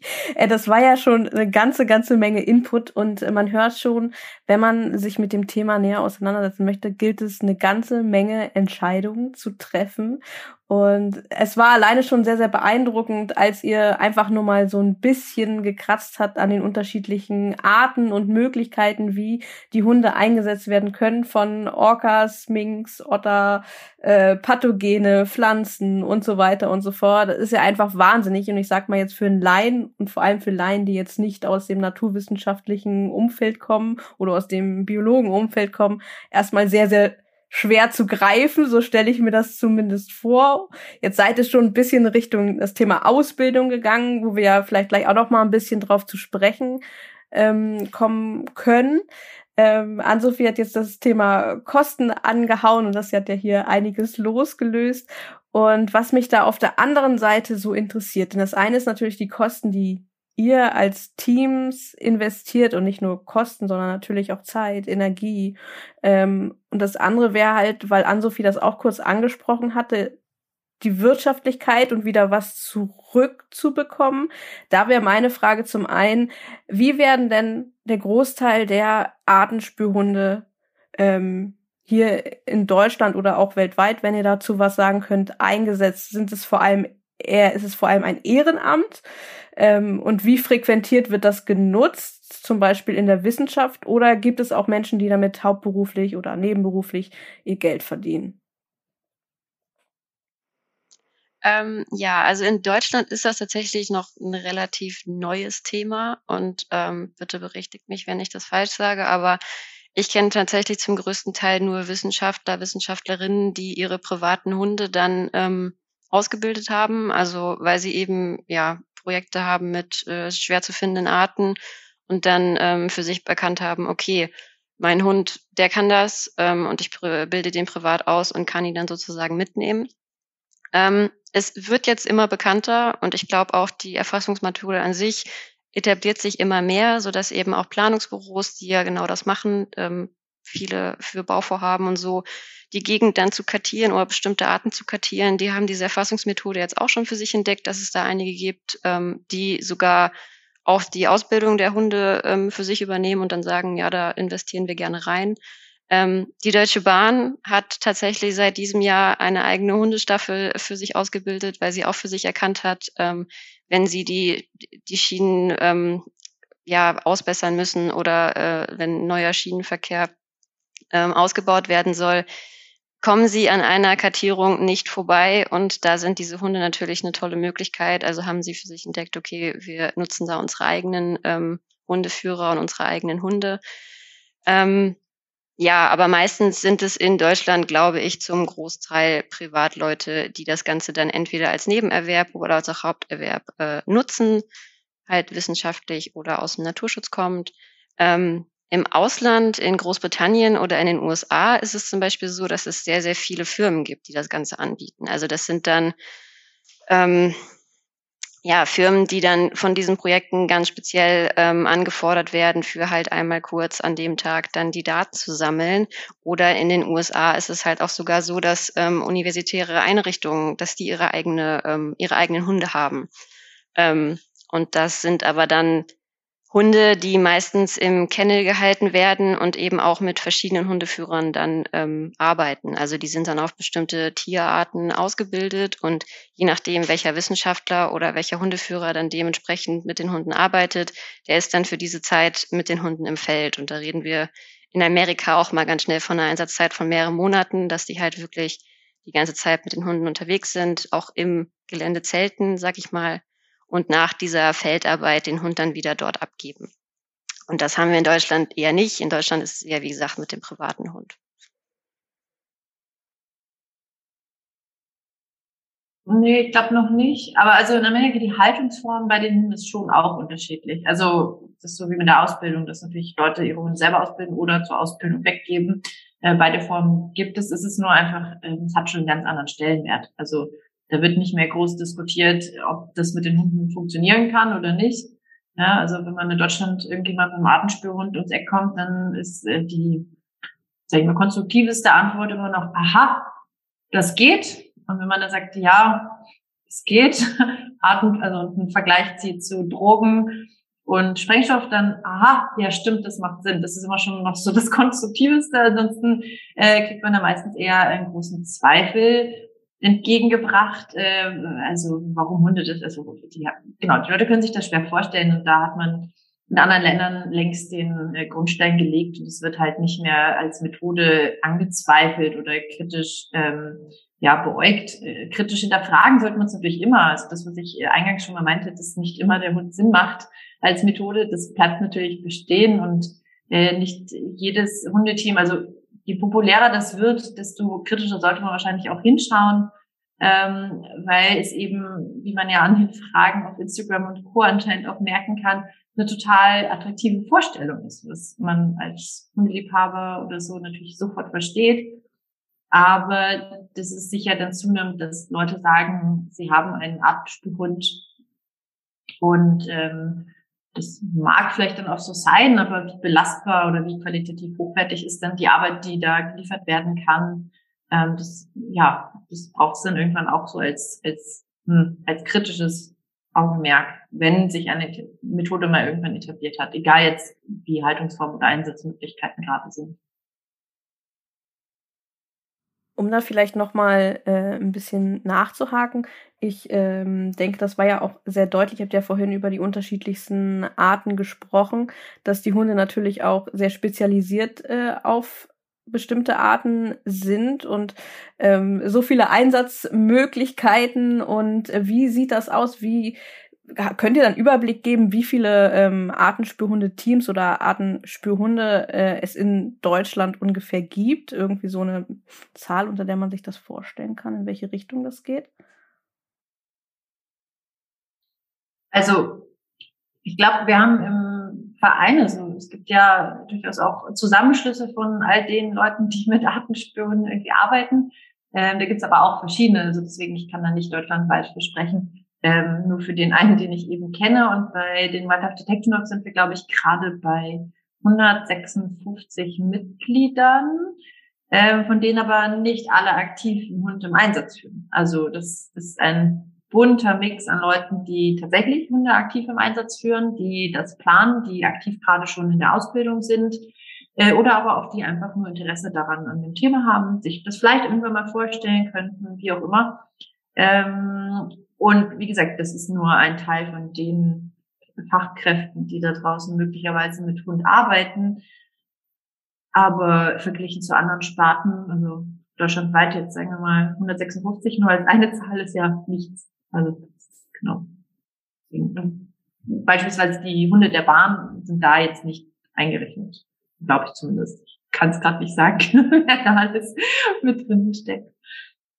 Zu dem Bahnthema, ich weiß nicht, ob ihr da überhaupt was zu sagen könnt oder ob ihr da überhaupt einen, einen Blick drauf habt oder wie, inwie, wie, inwiefern ihr da einen Blick drauf habt. Aber wie kann ich mir das vorstellen, ähm, wenn die ihre Gleise sozusagen absuchen und worauf gibt es denn da bestimmte Arten, die gesucht werden, weil so ein Hund kann ja eben nicht alles Mögliche suchen. Deswegen, wie kann ich mir das vorstellen? Ähm, ja, also es geht ja meistens, also bei der Bahn geht es ja darum, wenn zum Beispiel neu gebaut werden soll, dann hat man ja gewisse ähm, Vorlagen, die man erfüllen muss. Zum Beispiel, dass in diesem Gebiet keine geschützten Arten vorkommen. Jetzt ist es bei unseren Amphibienarten zum Beispiel so in Deutschland, die sind, das sind nicht viele, aber die sind alle streng geschützt. Und wenn da auch nur eine Art vorkommt, dann muss man ähm, ja ähm, Gegenmaßnahmen oder so bezahlen dafür, dass dieses Tier umgesiedelt wird oder oder oder. Wie eben bei Amphibien schon gesagt, da ist es mit den ähm, Verstecken unter der Erde eben auch immer ein bisschen schwierig, das dann überhaupt zu finden. Sprich, äh, nicht jede Art ist das ganze Jahr über auch ähm, möglich zu kartieren. Fledermäuse sind auch solche Arten, die ähm, alle geschützt sind und die sehr, sehr schnell bei solchen Bauvorhaben, ähm, ja, kommt man sehr schnell mit Fledermäusen eventuell auch in, in Kontakt oder verschiedenen Vogelarten. Und ähm, ja, wie gesagt, die sind nicht immer das ganze Jahr über kartierbar. Die haben eine gewisse Saison, wo man sie nur erfassen kann. Dann muss ein Kartierer halt dafür auch ähm, eingestellt werden und alles. Und da hat man mit dem Hund manchmal den Vorteil, dass man dieses saisonal überbrücken kann oder wenn man halt seine eigenen Kartierer in der Reihe hat, dass diese dann das Ganze schon für einen erledigen, sag ich mal. Da muss man kein Planungsbüro oder keinen frei schaffenden Biologen für engagieren. Und ähm, genau, also das ist die Sinn vom deutschen Bundesnaturschutzgesetz oder eben auch nach EU-Richtlinien äh, ähm, streng geschützt und dürfen halt, da dürfen die ähm, Bauten oder die Verstecke nicht äh, zerstört werden, die Tiere dürfen nicht gefangen, getötet werden und so. Da braucht man wirklich dann ähm, gewisse Genehmigungen, um die überhaupt umsiedeln zu dürfen oder eben auch dann dort bauen zu dürfen. Und genau, dafür, ich meine, man kennt diese Stories bestimmt, dass Autobahnen gebaut werden sollten und das ging dann nicht, weil ein, ähm, eine bestimmte Vogelart dort angesiedelt wurde oder auch der Feldhamster, ähm, ja, hat man ja bestimmt schon mal so mitbekommen. Und da, da spielt das Ganze mit rein. Ähm, also man, es muss nicht immer direkt ein Bauprojekt sein. Also zum Beispiel, wir kennen alle diese stillgelegten Bahngleise oder auch Flächen, wo irgendwie Material gelagert wird. Das liegt unter Umständen eine ganz lange Zeit dort und äh, bietet dann wiederum Lebensraum für Arten. Und wenn das aber wieder reaktiviert wird, wäre es auch ein Klassiker. Also es muss nicht immer ein Neubau sein. Oder aber auch äh, Fledermäuse war eben ja schon gefallen Brücken, die Bahn hat viele Brücken, wie wir alle wissen, ähm, nutzen ja Fledermäuse total gerne, um sich dort irgendwo zu verstecken, in die Ritzen zu kriechen. Und wenn die ähm, renoviert werden oder gewartet werden, dann wäre das auch ein Fall, wo man vorher natürlich prüfen muss, ob es da zu einer gewissen Störung kommt. Also es muss ja auch nicht immer ein Tier direkt getötet werden. Eine Störung in einem gewissen Lebensabschnitt würde auch schon reichen dass zum Beispiel die Tiere sich ähm, neuen Platz suchen müssten, was bei einer streng geschützten Art eben dann auch schon kritisch ist, weil man ihre sozusagen anscheinend für sie optimalen Lebensraum, den sie gewählt haben, beeinflusst. Das ist auch alles rechtlich schön klar formuliert. Ähm, oder eben auch, genau, es muss gar nicht sein, dass es dann verhindert wird, aber dass es zeitlich versetzt stattfindet. Also wenn man dann mit dem jetzt Beispiel Hund feststellt, okay, die Art XY kommt dort vor und man kennt sich mit der Biologie der Art aus und weiß, haha, okay, das ist jetzt, was ich Vögel, die brüten, oder die brüten, bauen aber jedes Jahr ein neues Nest, also die Art, ist unterschiedlich, ähm, dann kann man auch einfach ähm, als Bahn den Weg wählen und sagen, okay, dann müssen wir jetzt hier Rücksicht nehmen ähm, und setzen die Maßnahmen, die wir da tätigen müssen, erst ein paar Monate später um. Das wäre ja auch eine Herangehensweise. Also das ist nicht immer das Endgültige, was da stattfinden muss. Und ich glaube, die klassischen Arten, ja, Fledermäuse sind es vor allen Dingen und äh, Eidechsen, also Zauneidechsen, die in den Gleisbetten sich gerne ähm, aufhalten. Und bei den ganzen Bereitstellungsflächen oder halt natürlich auch Bauwerken, also Lagerhallen, da können es natürlich alle möglichen Arten sein. Ähm, Haselmaus wäre wahrscheinlich was, was drinnen vorkäme. Und ja, alle anderen Amphibien, also wie wir schon gehört haben, es gibt ja auch ein paar Amphibien, die sind recht tolerant, was Trockenheit angeht. Da reicht uns schon mal so eine schöne alte, von der Bahn nicht mehr genutzte Schotterfläche, so wo sie sich fortpflanzen. Das ist super. Das sind auch wirklich wertvolle ähm, Kleinstlebensräume. Aber sollte man sich angucken und nicht nur, weil sie klein sind oder weil sie ehemals von irgendwas mal menschlichem angelegt waren, äh, sind sie ja deswegen nicht weniger attraktiv werfe mal ganz unprofessionell zum Thema Artenspürhunde ein, dass es auch ganz viele Insekten und Spinnentiere gibt, die ja immer gerne vergessen werden, die in solchen Kleinstlebensräumen auch sind. Und auch da gibt es zwar viel zu wenig im Vergleich zu anderen Tiergruppen, aber auch da gibt's geschützte Arten. Ödlandschrecken wären da jetzt so ein Beispiel oder diverse Netzflügler, die dann teilweise auch sehr gerne auf trockene, heiße Lebensräume gehen. Und da sind natürlich Bahntrassen super das Interessante an dem Bahnprojekt ist ja auch, dass das quasi ähm, ja äh, hauptamtlich angestellte Leute sind, was ja schon äh, relativ einzigartig äh, in Deutschland ist. Ähm, genau, und ein, ein anderes Feld, was äh, noch nicht so ganz vorkam, aber wo ich auch immer natürlich irgendwie mehr Bezug habe, auch durch meinen Bachelor und immer höre, dass es schon sehr äh, angekommen ist, ist halt so dieser Bereich der Gehölzpathogenspürhunde, wo dann Leute, die Baumsachverständige in irgendeiner Form sind, halt ihren Hund auch als äh, ja Instrument oder Indikator für gewisse Schädlinge einsetzen und das sind natürlich auch Leute, die mehr Kundenkontakt haben, als man jetzt vielleicht als äh, freiberuflicher Biologe oder Biologin hat, weil die dann auch vielleicht zu Privatkunden gehen oder so. Aber das ist so ein Bereich, ich weiß nicht, ob dann immer Forstbereiche sowieso hundeaffiner sind oder so, wo es auch äh, so scheint, als ob es irgendwie ähm, genau halt schon sehr angenommen wird, so dieser Bereich also es nimmt immer mehr zu. Ich finde allgemein international, also wir haben uns am UFZ mal damit beschäftigt, ähm, dass wir weltweite Studien von Artenspürhunden uns angeschaut haben und dann nach verschiedenen Fragestellen geschaut haben.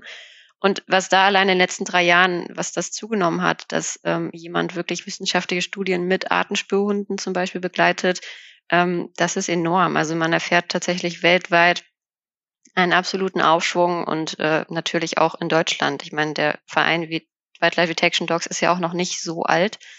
Ähm, und das waren ja alles ähm, ja, Privatpersonen, Wissenschaftler, die das Ganze dann gegründet haben, weil sie alle unabhängig voneinander ähm, mit dem Thema in Kontakt kamen und dann ähm, ja sich über verschiedene ähm, Stellen dann gemerkt haben, ach, wir haben dasselbe, dieselben Interessen, was das angeht. Und ähm, ja, das hat sich so etabliert, dass wir jetzt schon bei so einer großen Zahl von, ähm, von Vereinsmitgliedern sind. In dem Kontext ist auch noch eine weitere Frage über ähm, ja aus der Community interessant und zwar ähm, ja wo man arbeiten darf oder eben auch nicht und äh, welche Genehmigungen man eigentlich dafür braucht, so zu arbeiten. Genau. Das kommt drauf an, mit was du arbeiten möchtest. Was für Arten sind es denn? ähm, alles, was geschützt ist, braucht im Regelfall eine Genehmigung, dass du ähm, mit dieser Art dann auch arbeiten darfst. Ähm, kommt aber auch schon wieder darauf an, was von dieser Art möchtest du denn bearbeiten. Geht es um das lebende Individuum? Geht es um Fortpflanzungsstätten? Geht es um Rückzugsräume? Das sind sehr unterschiedlich ähm, geschützte oder rechtlich definierte Räume, die dem unterschiedlichen Schutz unterliegen. Oder ist es in Anführungszeichen nur der Code von einer Tierart? Da ist es ähm, dann nicht mehr ganz so strikt. Ähm, deswegen, ja, das käme schon drauf an, wäre jetzt meine Antwort, auch wenn die unbefriedigend ist. ähm, ich weiß, was die anderen noch dazu sagen würden. Man braucht halt am Ende des Tages die Genehmigung, die man auch braucht, wenn man dieselbe Art ohne Hund kartieren will. Ne? Ich finde, das ist immer der ganz gute Abgleich. Also wenn ich weiß, ich würde aufgrund meines Hintergrundes in meiner Qualifikation eine Genehmigung bekommen, um in einem bestimmten Waldgebiet ihre Mieten zu kartieren, dann bin ich relativ zuversichtlich, dass ich diese Genehmigung auch bekomme, wenn ich das mit meinem Hund machen will. Wenn nicht, dann ist es, muss man da schon drüber nachdenken. ähm, und ich meine, das gilt ja nicht nur, es sind ja nicht nur Genehmigungen, die auf die Arten bezogen sind, sondern auch auf die Gelände. Ne? Das sind halt auch Sachen, wenn man jetzt Arten suchen will, zum Beispiel auf Bahntrassen, dann braucht man Genehmigung von der Deutschen Bahn, weil das ist Privateigentum. Das ist, äh, kann nicht jeder auf Bahntrassen rumlaufen. Wenn man jetzt äh, Arten suchen will im Nationalpark Bayerischer Wald, braucht man die Genehmigung vom Nationalpark, um dies, die Wege zu verlassen und die Arten überhaupt erstmal suchen zu können. Selbst wenn es keine geschützten Arten sind. Also will ich jetzt mein drüsiges Springkraut, was ja nun wirklich nicht geschützt ist, sondern im Gegenteil, äh, irgendwo im Nationalpark suchen, dann brauche ich da auch die entsprechenden Genehmigungen und so weiter und so fort. Also Genehmigungen ist ja ein sehr weites Feld. und da sollte man sich auch immer, immer gründlich vorher informieren, weil das kann auch echt in die Hose gehen. Und diese Genehmigungen gibt es auch aus einem guten Grund. Das ist jetzt also nicht nur Bürokratie. Und wenn man sagt, man will mit seinem Artenspürhund der Natur vielleicht eher helfen und dann nicht Schaden anrichten, dann sollte man sich da auch ganz akribisch dran halten. Ja, äh, Schadenanrichten, ach, das ist eine schöne Überleitung. Ähm, weil mir da direkt einfiel, ähm, also man ist schnell, in, vor allem wenn es natürlich um lebende Individuen geht, aber selbst wenn es keine sind, ähm, in diesem Bereich dessen, dass man Tiere nachstellt. Und ähm, das ist also natürlich bei hochgeschützten Arten verboten, weil genau man stresst Tiere. Man glaubt oft eben als Mensch, ja, man ist da irgendwie kein Einfluss und man muss sich aber vor Augen führen, wir sind immer überall und die Tiere stellen sich da schon drauf ein. Die versuchen schon das Maximum rauszuholen, um uns aus dem Weg zu gehen. Manche Arten sicher mehr als andere, aber trotz alledem beeinflussen wir permanent. Und wenn wir dann anfangen, äh, ob jetzt alleine oder dann eben auch mit Hund, äh, durch die Gegend zu laufen, um da irgendwas äh, zu sammeln, dann sind wir sehr aktiv in dieser Fläche. Und ähm, klar, dann ist auch wieder nur steht, verlasse ich die Wege oder nicht, zu welcher Jahreszeit mache ich das und was suche ich denn da eigentlich? Ähm, deswegen, das sollte man sich immer bewusst machen, dass man da natürlich auch einen gewissen Störungsfaktor mit in die Fläche bringt. Die Gegenfrage, die man stellen darf, ob das jetzt zum Beispiel, also Hund wird ja anders wahrgenommen mitunter von Wildtieren als jetzt vielleicht der Mensch ähm, oder auch die Kombination. Ähm, was vielleicht der Vorteil ist, wenn ich alleine, also siehe zum Beispiel, ich kartiere diese Wanzen, die ich eingangs mal da äh, genannt habe. Die Wanze lässt sich vielleicht weniger erschrecken, aber man ist ja in dieser Fläche unterwegs. Und man ist als Mensch dann aber auch deutlich länger in dieser Fläche unterwegs, als ich es mit einem Hund wäre. Also da könnte es zum Beispiel auch wieder ein guter Vorteil sein, einen Atemspion einzusetzen, weil ja, ich bringe Störungen ins Gebiet, aber punktuell und kurzweilig. Ähm, das ist vielleicht dann weniger invasiv, als es ähm, ja sonst der Fall wäre. Ich glaube, so richtig nicht invasiv, also das geht nie. Also selbst eine Kamera, die ich raushänge, da gibt's ja auch immer unendliche Diskussionen, ob das jetzt, also was ist eine invasive Methode und was nicht. Ähm, ich glaube, es gibt keine. Es gibt keine, die nicht invasiv ist. Es ist nur der Umfang, der da entscheidend ist. Und äh, die Tiere werden es mitbekommen. Sie bekommen, Sie sehen es ja im Hund, sie bekommen den Geruch im Zweifelsfall mit. Sie wissen, es war jemand da. Und ähm, ja, genau das muss man sich halt einfach immer wieder in Erinnerung rufen und danach entscheiden, wie viel mache ich da draußen. Und was ich auch schon gelesen hatte, dass irgendwie ähm, gesagt wurde, ja, ich kann ja meinen Hund dann einfach auf irgendwas ausbilden. Ich muss ja jetzt das nicht im Einsatz beweisen. Ich kann ihn ja trotzdem auf irgendeine Art ausbilden. Und genau, das macht da ja eben keinen Unterschied sozusagen. Und ähm, allein halt, man muss ja dann auch die richtigen Proben haben, um so etwas aufzuspüren. Und allein der Besitz dieser Proben, ähm, ja, ist ja nicht so ohne weiteres möglich und auch einfach äh, willkürlich irgendwelche Flächen gerade im Wald ähm, einfach abseits der Wege mit einem Hund, äh, vielleicht sogar noch ohne Leine, ähm, in bestimmten Jahreszeiten zu betreten, das ist ja an sich äh, sowieso auch nochmal eine Sache, die ganz abseits von Naturschutzregelungen und so ist. Das könnte dann sogar, ähm, ja, wenn man da, das kann man ja in dem Moment ja nicht beweisen, das kann dann auch nach dem Jagdgesetz auch als Wildern wegen Nachstellen oder so ausgelegt werden, ähm, auch wenn man vielleicht gar nicht vorhat, auf jagdbares Bild zu gehen. Aber genau, das sind halt Sachen, wo man dann einfach ähm, ja darüber nachdenken muss, dass im Prinzip auch die Suche nach einem Teebeutel vom Schema genau gleich abläuft und dass einem äh, das im Prinzip äh, ja die gleiche Erfüllung irgendwie geben kann. Ähm, genau. Und wenn man halt mit einem Hund irgendwie mehr Nasenarbeit trainieren will, dass man dann halt immer mit den Eigentümern und den zuständigen Behörden sich kurz schließt, bevor man da quer durch die Flächen quasi rennt. Ähm, Genau, weil das eben auch unabhängig davon, ob man jetzt eine echte äh, Kartierung im beruflichen Sinne da macht oder das in Anführungsstrichen nur trainiert, gibt's da genau dann eben auch noch die anderen Hürden. Und auch bei Teebeuteln gilt ja das Gleiche, ne? Bei Dummy-Training sieht man das ja auch oft. Auch da ist es aus Naturschutzgründen nicht direkt ratsam, sich einfach in die Fläche irgendwo zu schlagen und seinen Hund in irgendwelchen Totholzhaufen oder Hecken Teebeutel suchen zu lassen. Also das ist, bezieht sich jetzt tatsächlich gar nicht mal nur explizit auf die harten Spürhunde, die, der Störungsfaktor, den man da sein kann. Und da sollte man sich natürlich immer bewusst sein, ja. Wiebke, du hattest dich noch gemeldet? ähm, ja, das wurde aber tatsächlich eben schon angesprochen. Also ähm, allgemein, dass man da halt eine Riesenverantwortung hat. Also man hat halt nicht nur die Verantwortung für seinen Hund, wenn man das Ganze macht, sei es jetzt aus dem Hobbybereich oder ähm, sei es hauptberuflich. Man hat, wie Lea das eben schon gesagt hat, ähm, ganz klar auch die Verantwortung für ähm, das Wild. Wenn man das in Parks oder Ähnlichem macht, habe ich auch die Verantwortung für alles, ähm, ja, mit was ich da in Berührung komme. Also eventuell mit Spaziergängen, mit Fahrradfahrern und allem Möglichen. Und ähm, ich wollte das nur mal so ein bisschen betonen, dass das schon echt Arbeit ist und anstrengend ist. Also da im Einsatz. Man ist nicht immer nur auf irgendwelchen ähm, abgelegenen, eingezäunten Brachflächen, wo es relativ egal ist. Man muss, ähm, ja, wie schon gesagt, immer der Verantwortung äh, sehen, dass der Hund nicht verletzt wird. Man, man ist immer der Entscheidungsträger bei dem Ganzen. Ähm, von daher muss man sich da vorher auch einfach dementsprechend schulen. Und ähm, ich würde immer sagen, wenn ich fertig bin und das alles weiß und mal mitgegangen bin bei anderen, dann habe ich vielleicht so eine kleine, so einen kleinen Einblick da drin, was, was man auf was man da alles achten muss.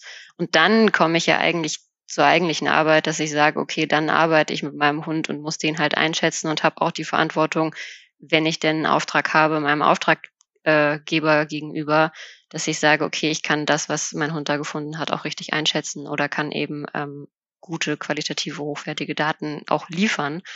Ähm, dementsprechend, ja, das ist sehr, sehr zeitaufwendig, sehr, sehr, ähm, ja, es ist aufwendig, sagen wir so. Halten wir fest, das Ganze ist eine aufwendige Arbeit, die nicht jeder einfach so machen darf, nicht einfach losgehen, irgendwelche Arten suchen, weil man es lustig findet, sondern im Vordergrund steht natürlich ganz klar, dass das Ganze einen, einen bestimmten Zweck erfüllen soll und äh, ihr habt da gerade sehr ausführlich darüber gesprochen, über unterschiedliche Genehmigungen und äh, Gesetze, nach denen man sich richten muss. Ähm, jetzt ist natürlich die Frage, wenn ihr jetzt zum Beispiel als Wissenschaftlerinnen ähm, den Hund für ein Projekt ganz gezielt, für einen ganz bestimmten Zweck einsetzen wollt und die Genehmigung dafür habt, generell das Projekt durchführen zu dürfen, werden dann auch noch bestimmte Ansprüche an die Qualifikation des jeweiligen Teams beziehungsweise an den Hund gestellt. Recht hat, wer was findet und was funktioniert, glaube ich. Also das ist das eine. Ähm, es gibt keine Standards soweit. Also weder was den Arbeitsschutz angeht, zum Beispiel, wir hatten diese absurde Überlegung, also wie viel Grad darf denn ein Hund arbeiten? Zum Beispiel. Oder was ist tierschutzkonform? Es gibt da keine wirklich einheitlichen Regelungen oder so. Da genau haben wir es gerade schon gehört, ist jeder Hundeführer, Führerin irgendwie auch verantwortlich, äh, seinen Hund zu kennen und ja, die Biologie des Hundes und den Einsatzraum und so weiter. Und von der Qualität der Arbeit, ja, also man arbeitet an vergleichbaren Standards oder Zertifikaten, ähm, aber auch das, wie vieles in Deutschland sage ich jetzt einfach mal, ähm, ist nicht gelabelt soweit. Also da gibt es zurzeit noch nichts, was man jetzt belastbar abfragen könnte. Auch weltweit gesehen ist, glaube ich, gibt es keinen sozusagen, also wie jetzt ist in Berufen hat man es ja auch, ne, dass es sozusagen eingetragener Beruf ist und da entsprechende Standards hinterliegen, eine gewisse Prüfung hinterliegt. Ähm, Rettung, Rettungshunde zum Beispiel, also oder Gebrauchshundeprüfung gibt es ja. Für den Artenspürhund gibt es das soweit nicht in Deutschland.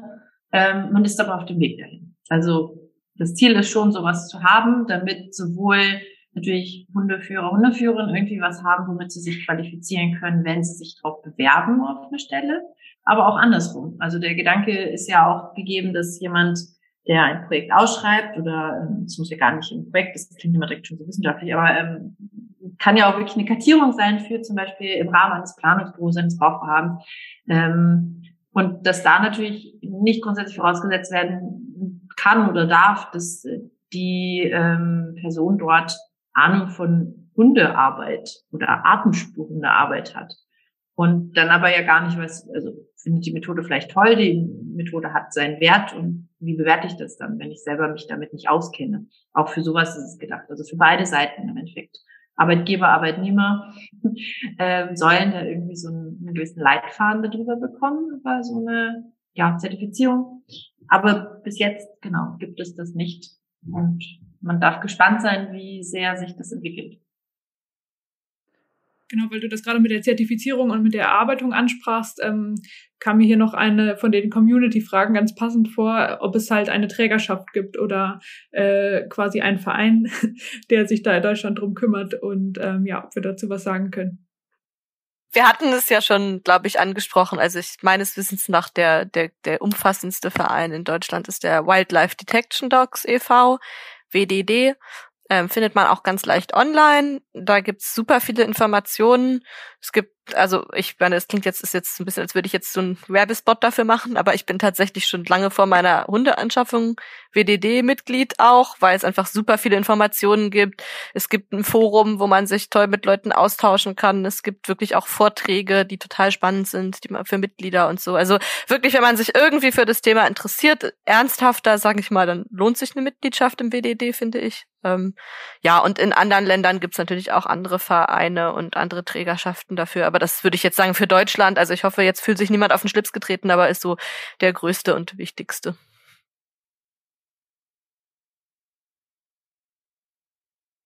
Niemand widerspricht mir. Das ist ein gutes Zeichen. wir, wir, leben in einer Bubble. Wir sind auch alle WDD-Mitglieder von daher. Ich glaube, es gibt ja sogar vereinzelt Leute auch aus dem anderen europäischen angrenzenden Ausland, aber Genau, ja. Ja, also äh, hauptsächlich genau. schon Deutschland. Man darf das, glaube ich, ähm, nicht zu sehr fordern. Also erstmal ist es grundsätzlich egal, was da als Name drauf oder dran steht. Das ist ja nur ein Zusammenschluss von eben, wie gesagt, einem, einem riesen Haufen Menschen, die alle Bock drauf haben auf diese Thematik, die sich ähm, damit auskennen inzwischen oder halt auch nicht, weil man möchte was dazulernen.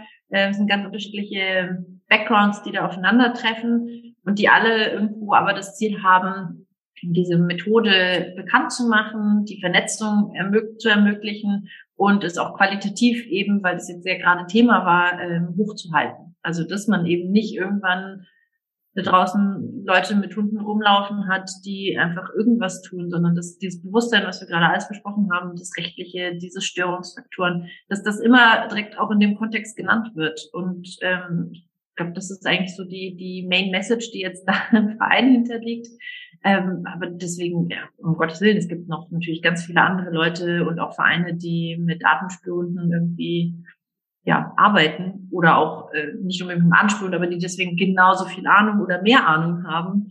Äh, die darf man jetzt nicht irgendwie vergessen.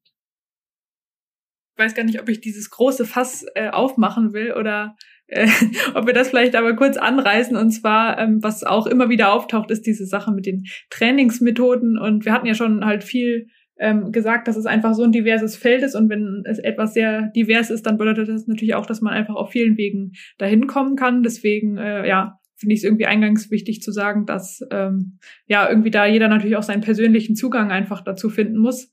Ähm, aber damit sich irgendwie Leute was darunter vorstellen können, was es so für verschiedene Herangehensweisen gibt, ähm, ja, könnten wir uns kurz ein paar anreißen, wenn ihr äh, prägnant Sachen auf Lage habt.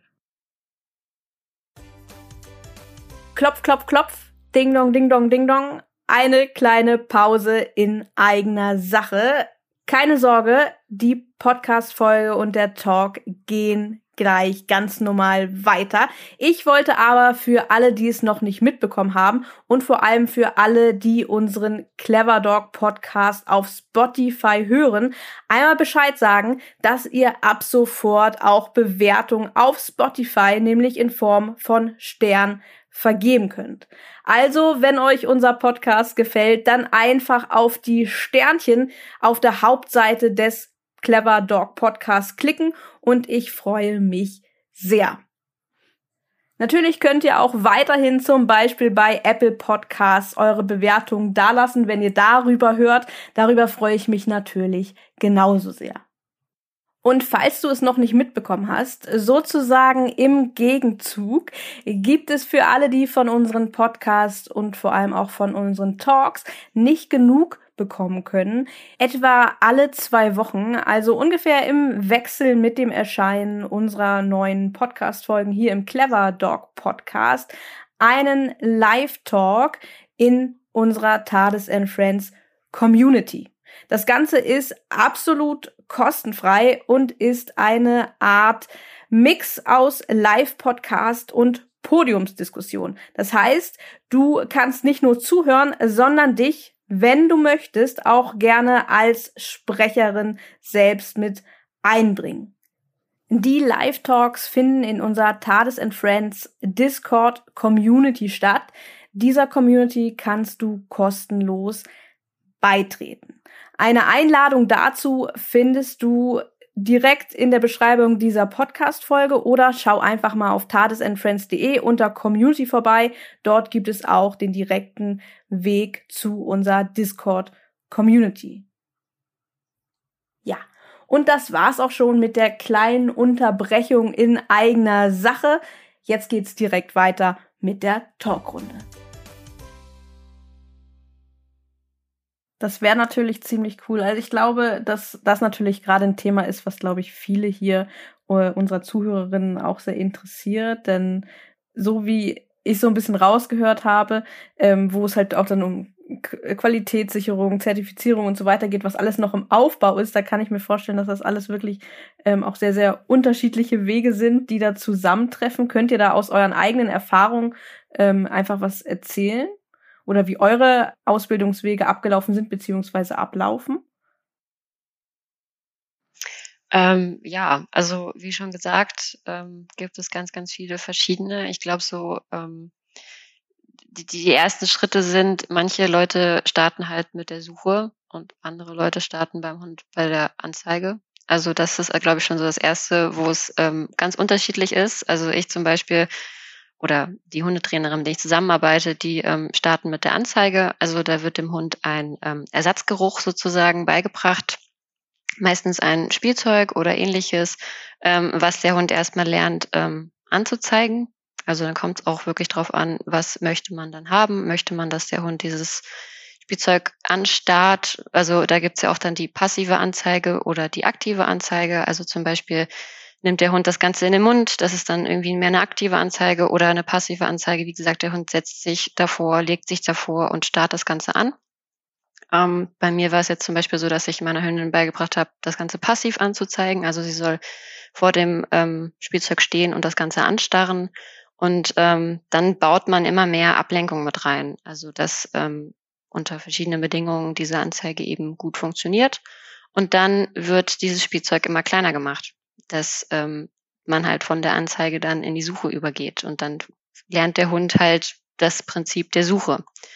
Ähm, man kann es aber auch andersrum machen. Also man kann mit der Suche starten und kann dem Hund halt äh, direkt den Zielgeruch, wenn man das von Anfang an schon haben möchte, ähm, beibringen und versteckt den auf spielerische Art und Weise. Erstmal sehr, sehr einfach und ähm, ja, verbindet sozusagen bei dem Hund was ganz, ganz Tolles und Positives mit diesem Tiergeruch. Und dann später, wenn er das verstanden hat und halt ähm, sofort verknüpft hat, okay, äh, ich muss diesen Geruch irgendwo finden, dass man dann halt eine Anzeige aufbaut, wie man sie dann eben braucht. Und das ist wirklich, ja, ganz individuell. Also ähm, es, es kommt wirklich darauf an, was man jetzt sucht. Ob man ähm, Kot draußen im Gelände sucht, dann kommt es wirklich darauf an, ist vielleicht sitzen vor dem Kot besser als liegen, weil der Hund, wenn er sich hinlegt, eventuell die ähm, Probe kontaminieren könnte oder nicht. Äh, meistens wird da die passive Anzeige für genutzt. Es gibt aber auch Hunde, die zu ihrem Hundeführer rennen und sagen, ey, ich habe was gefunden, ähm, was man so ein bisschen aus der Rettungshundearbeit kennt.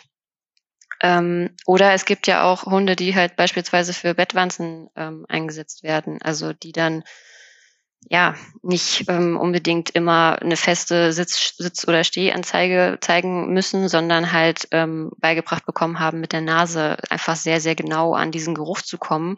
Und dabei können sie stehen, sitzen, sich im Kreis drehen. Aber Hauptsache, äh, der Hundeführer, die Hundeführerin können halt sehr, sehr genau lokalisieren, wo sich die Bettwanze dann befindet. Und ähm, ja, dann gibt's noch verschiedene Art und Weisen, wie man seinen Hund ausbildet. Also ob äh, man ihn generalisiert oder ob man ihn äh, diskriminiert. Also mit diskriminieren ist gemeint, dass der Hund halt wir waren ja eben, dass es Arten gibt, die sehr, ähm, wo der Kot sehr ähnlich aussieht und die eventuell sich auch sehr ähnlich ernähren, die eventuell miteinander verwandt sind, dass der Hund da ganz genau lernt zu diskriminieren. Okay, ich, es geht mir nur um diese eine Art. Also ich soll jetzt nicht ja, alle Kröten anzeigen oder alle Molche beispielsweise, sondern ich soll nur ähm, den einen, die eine Molchart anzeigen und die anderen links liegen lassen. Oder eben, ich generalisiere den Hund und sage, ähm, nö, zeig mir doch gerne mal alle Arten an, die damit verwandt sind, weil ähm, es mir eher um die, ja, um die Familie geht oder ähnliches. Und ähm, dann gibt's ja noch die Geruchsdifferenzierung, wo ich jetzt aber gar nicht groß vorgreifen möchte.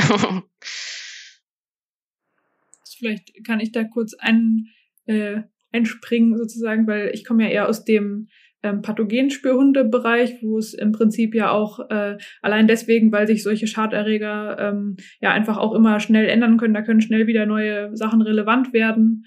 Ähm, genau, da geht es dann halt eher darum, dass sozusagen der Hund lernt, immer das anzuzeigen, was ihm jetzt gerade aktuell unter die Nase gehalten wird. Ähm, ja, andererseits natürlich, wenn man das nicht braucht, dann äh, ja, ist das nicht unbedingt notwendig, kann man als Grundlage nehmen, aber ähm, genau, wenn man, es kommt halt einfach total darauf an, wofür man den Hund braucht, auch mit der Anzeige sozusagen. Vielleicht sucht der Hund ja auch Sachen, die man gar nicht so genau anstarren kann, weil das Feld, was er findet, ist immer ein paar Quadratmeter groß oder so.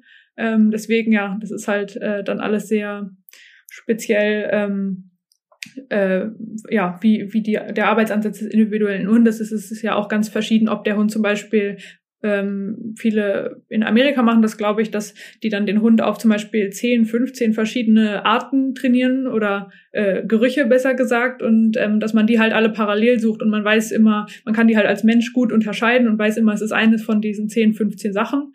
Ähm, genau, aber der Hund zeigt halt äh, dauernd eine von diesen Sachen an oder der Hund hat ein bestimmtes Wort ähm, für jede Art und äh, sucht die oder man macht sozusagen einen Durchgang so und einen Durchgang so und dann zeigt er ihm aber immer nur die eine oder andere Art ein. Also das sind ähm, ja einfach ganz verschiedene Einsatzmöglichkeiten quasi. Ich glaube, man kann dann noch allgemeiner das ein bisschen formulieren. Man muss sich halt also im Vorfeld, bevor man überhaupt trainiert, muss man sich halt echt überlegen, wie setze ich meinen Hund denn überhaupt ein? Also so diese Unterscheidung, brauche ich einen Generalisten oder brauche ich einen Spezialisten? Und der Trend geht ja auch, äh, wie schon andere schön formulierten, äh, zum Zweit- oder Dritthund, weil mitunter du Spezialisten brauchst, aber das nicht mit einem Hund abdecken kannst. Also ähm, oder du hast einen Generalisten, also ne, an Sophie kann das ja bestimmt gleich ganz viel noch zu sagen, die grundsätzlich eher das Muster der Suche kennen und die man halt in, einfach im Trainingsaufbau gar nicht auf jetzt einen Einzelgeruch prägt, so wie ich das mit meiner zum Beispiel gemacht habe. Egal jetzt auch, ob ich eben wie ich vorgehe, ob ich jetzt eine, äh, eine Anzeige zuerst trainiere oder erst Suche, sondern ich entscheide halt, okay, mein Hund lernt jetzt den Geruch, was immer der dann eigentlich ist, aber was ich glaube als Mensch dieser Geruch ähm, ist Wolfskot zum Beispiel oder Erdkröte whatever. Und ähm, dann sucht ihr halt auch wirklich das. Und klar, das ist jetzt sehr allgemein formuliert, weil da braucht es dann schon noch ein bisschen mehr, aber das alternative Modell wäre eben zu sagen, jeden Geruch, den ich dem Hund präsentiere, den sucht mir der Hund. So vom, egal, ob jetzt parallel oder nicht, ist dann schon wieder eine, fast ein neues Kapitel, das man da aufmacht. Und wie das dann nachher angezeigt wird oder ob es überhaupt angezeigt werden muss, das kann man sich dann, das sind alles so Folgeschritte, die man irgendwie abarbeitet, wo man immer aber auch schon wissen muss, ähm, zumindest zum Zeitpunkt X, was möchte ich mit diesem Hund denn überhaupt mehr erarbeiten? Kann sein, dass sich das irgendwann ändert, dann muss ich Hund neu trainieren, das ist ja auch alles möglich. Ähm, aber ja, man, also beides funktioniert oder alles funktioniert, aber man hat halt unterschiedliche Möglichkeiten und Einsatzgebiete dafür, für diesen Hund oder diese Hunde. Und das ist, glaube ich, so da unterscheiden sich vorher schon die Lager, welches Trainingslager man gibt. Ähm, ja, da noch zum Anschluss. Ähm, was total schön gesagt wurde von dir. Ähm, es kommt ja auch immer ganz, also man kann das ja auch ganz fein spinnen. Also es gibt Hunde, die halt nicht nur Kühe beispielsweise ähm, gelernt haben anzuzeigen, sondern die zeigen brünftige Kühe an oder in Australien ist eine total tolle Organisation, die ähm, Koalas suchen mit Artenspürhunden. Und da gibt es Unterschiede zwischen Hunden. Der eine zeigt allgemein Koalas an, der andere zeigt nur Koalas mit einer gewissen Krankheit an. Um, ähm, und also man kann da natürlich auch immer weitergehen. Man kann auch sagen, bitte zeigt mir nur weibliche Tiere von dieser Art an. Ähm, wo Lea da eben schon ein bisschen drauf ähm, angesprochen hat. Man weiß ja nie genau, woraus sich der Hund im Geruch jetzt diese Information zieht, aber da muss man als Mensch eben dann so fein arbeiten, dass man ihm vermitteln kann, ja, cool, mir geht's um Koala, aber jetzt noch mal ein bisschen weiter, mir geht's um den Koala jetzt mit diesem Virus beispielsweise. Und äh, dementsprechend natürlich, also man kann Hunde auch ihre Anzeige oder ihr Suchverhalten später nochmal neu erlernen oder so. Ich meine, es ist ja kein ähm, in Stein gemeißelt, was man dann da mal gemacht hat und man darf da auch bestimmt gerne Fehler machen oder sich da seine ähm, Ausbildung nochmal neu überdenken. Aber natürlich ist es, kommt man schneller zum Ziel, wenn man das von vornherein weiß und nicht ähm, im, im Zuge dessen das Ganze dann äh, erst festlegt. wo du gerade über die Koalas als Beispiel sprichst, da stelle ich mir jetzt vor, wenn man gar nicht weiß, so wie ihr das gesagt habt, woraus der Hund eigentlich seine Information zieht oder was genau den Geruch ausmacht, ähm, womit, wie trainiert man das denn überhaupt, äh, der weibliche Koala oder der Koala mit einer bestimmten Krankheit oder Koala im Allgemeinen? Äh, das äh, kann ich mir gerade noch nicht so richtig fassen.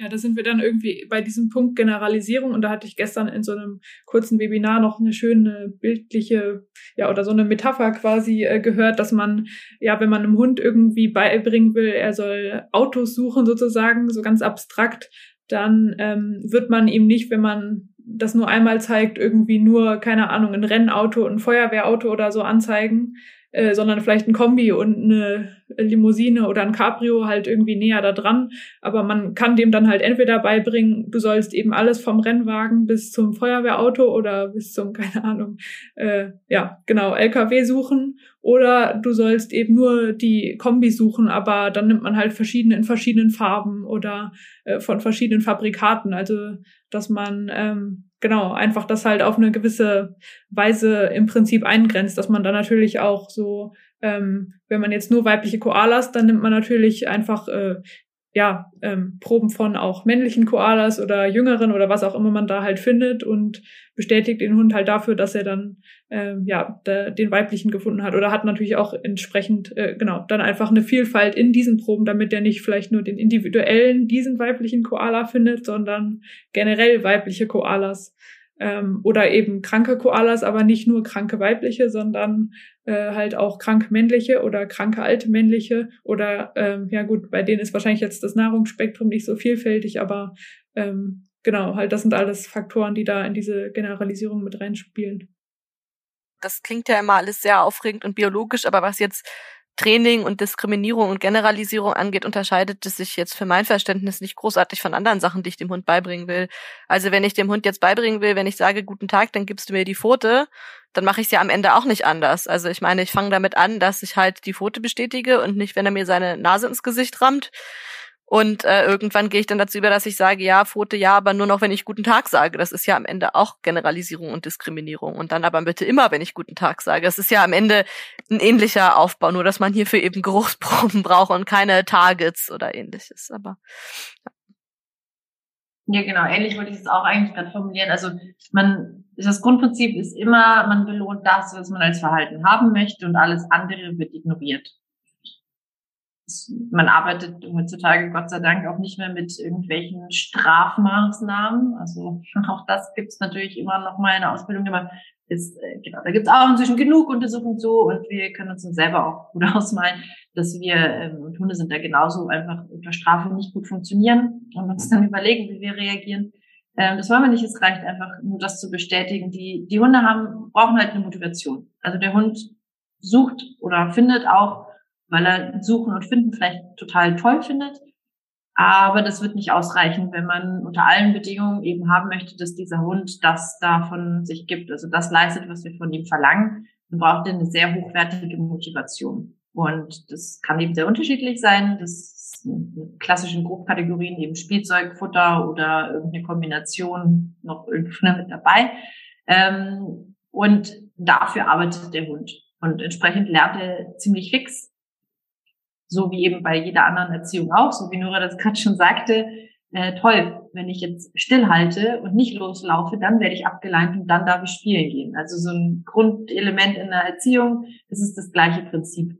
Da ähm, hat man jetzt bei der Artenaus also bei der Ausbildung auf den Artenstuhlen jetzt nicht irgendwas neu erfunden. Ein Hund funktioniert nun mal einfach so. Oder Lernen funktioniert einfach so. Das ist das gleiche Tool, was man verwendet. Nur, dass man eben sich vorher sehr, sehr, sehr gut überlegen muss und auch immer wieder zwischendrin überlegen muss, was möchte ich denn erreichen? Was will ich vom Hund? Also brauche ich überhaupt ein gezieltes Verhalten, was der Hund zeigt, wenn er was gefunden hat, ähm, so dass ich als äh, böse gesagt dummer Mensch das auch verstehe, dass es darum geht. Oder ähm, sehe ich meinem Hund das nicht vielleicht einfach an, äh, dass er das eben gefunden hat. Also die Hunde, wenn sie eben verstanden haben, dass es sich lohnt, dass es um diesen Bruch geht, die verändern ihre Körpersprache schon recht deutlich. Vielleicht reicht mir das ja als Verhalten schon, weil das, was ich suche oder beziehungsweise was ich finden möchte, ist so eindeutig, ähm, da brauche ich nichts weiteres für mich war zum Beispiel die Frage, okay, beim, beim Wolf hätte das gereicht. Ähm, wenn ich den Goldschakal mir angucke, die dann, und vielleicht auch noch den Luchs, die können alle drei im gleichen Gebiet vorkommen. Da ist mein Hund dann ein Mehrwert, wenn der mir hilft, zu sagen, okay, was davon habe ich vor mir. Entsprechend macht es für mich Sinn, eine Anzeige zu haben, die sich einfach von diesem Verhalten unterscheidet. Das sind ja schon, genau, das, das sind so Basics. Dann allein was für eine Belohnung wähle ich. Dafür muss ich meinen Hund gut kennen. Was findet der denn eigentlich super, super toll?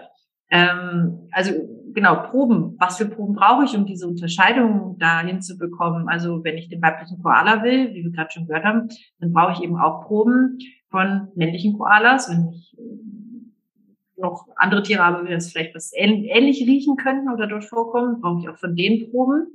Also, was weiß ich, äh, ich habe gerade äh, australische Flora Fauna fällt mein Hirn aus, aber äh, wenn ja noch andere Tiere auf dem Baum sitzen, möchte ich äh, von meinem Hund ja nicht, dass der jedes beliebige Säugetier, was da oben mit Fell im Baum sitzt, mir anzeigt, sondern ich möchte eben Koala-Bären haben. Und ja, Alter, Geschlecht, also all solche Kombinationen hat man auch wieder. Äh, wie, wie fasse ich so Proben an? Wie präsentiere ich die? Wenn ich sie in einem Gefäß präsentiere, weil wir nicht wissen, was der Geruch ist, den der Hund lernt, muss ich auch immer dran denken, naja, ich möchte nicht, dass der Hund Zielgeruch plus Gefäß als Geruch abgespeichert hat, sondern es soll eben diesen kleinsten gemeinsamen Nenner finden oder erkennen. Und dann muss ich eben ihm auch die Möglichkeit dazu bieten und immer erklären, wenn man so will, dass diese positive Bestätigung, dieses Lob, diese Belohnung halt immer nur kommt, wenn dieser Zielgeruch da ist und nicht die Kombination. Entsprechend brauche ich auch diese, was ich, Boxen, Träger, im Training einzeln. Ich, wenn ich die draußen auslege, wenn ich meine Proben immer auf Sand lege, kann es theoretisch zumindest passieren, dass der Hund auch diese Kombination von Geruch und Sandboden immer nur zeigt. Und wenn ich die auf einmal auf einen anderen Untergrund lege, versteht mein Hund das nicht mehr. Also theoretisch, ne? Also Hunde sind natürlich auch clever, aber sind das alles Überlegungen, die ich vorher machen muss. Ich persönlich packe die Probe ja auch immer an als Mensch.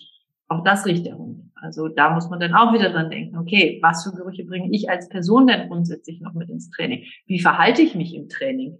Wenn ich immer dabei huste, wenn mein Hund was findet, dann wird der Hund darauf warten, dass ich huste und dann wird er die Anzeige machen und sagen, toll, immer wenn die hustet und wenn ich mich dann hinsetze, werde ich belohnt.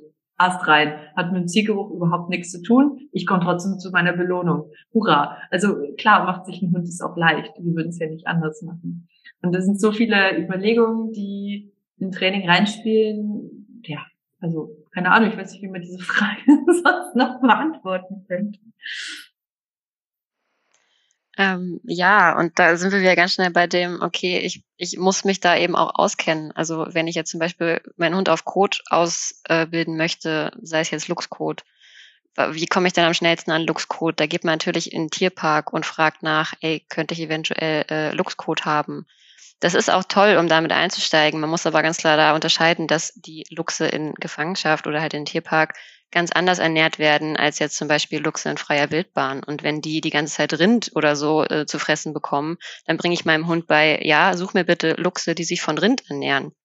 Das werde ich in freier Wildbahn nicht so wirklich finden. Also auf jeden Fall ähm, muss man da dann ausschauen, dass man nicht, genau, nicht eventuell, ich möchte es dem Lux nicht abstreiten, aber auf jeden Fall, ähm, ja, gibt es natürlich da andere Nahrungsquellen, wo er sich eher von ähm, ernährt oder ähm, ja.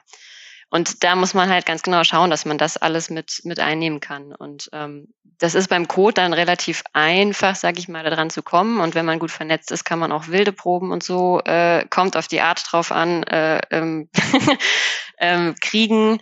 Wenn wir jetzt zum Beispiel von Amphibien und Reptilien sprechen, wo ich ganz schnell bei ähm, lebendigen Arten bin oder auch bei Schädlingen oder auch bei invasiven Arten, wie wir jetzt bei Ikamon Dog sind, da ist halt auch die Frage, okay, wie komme ich denn an solche an solche Zielarten? Also ich kann nicht einfach irgendwelche Schädlinge bei mir zu Hause ähm, äh, züchten oder ich kann keine Amphibien, also man kann das schon, die Amphibien dann zu Hause halten, dafür brauche ich aber auch wieder eine Genehmigung. Ja, also da bekomme ich zeitweise eine Genehmigung, dann eventuell mir zwei Molche zu Hause zu halten.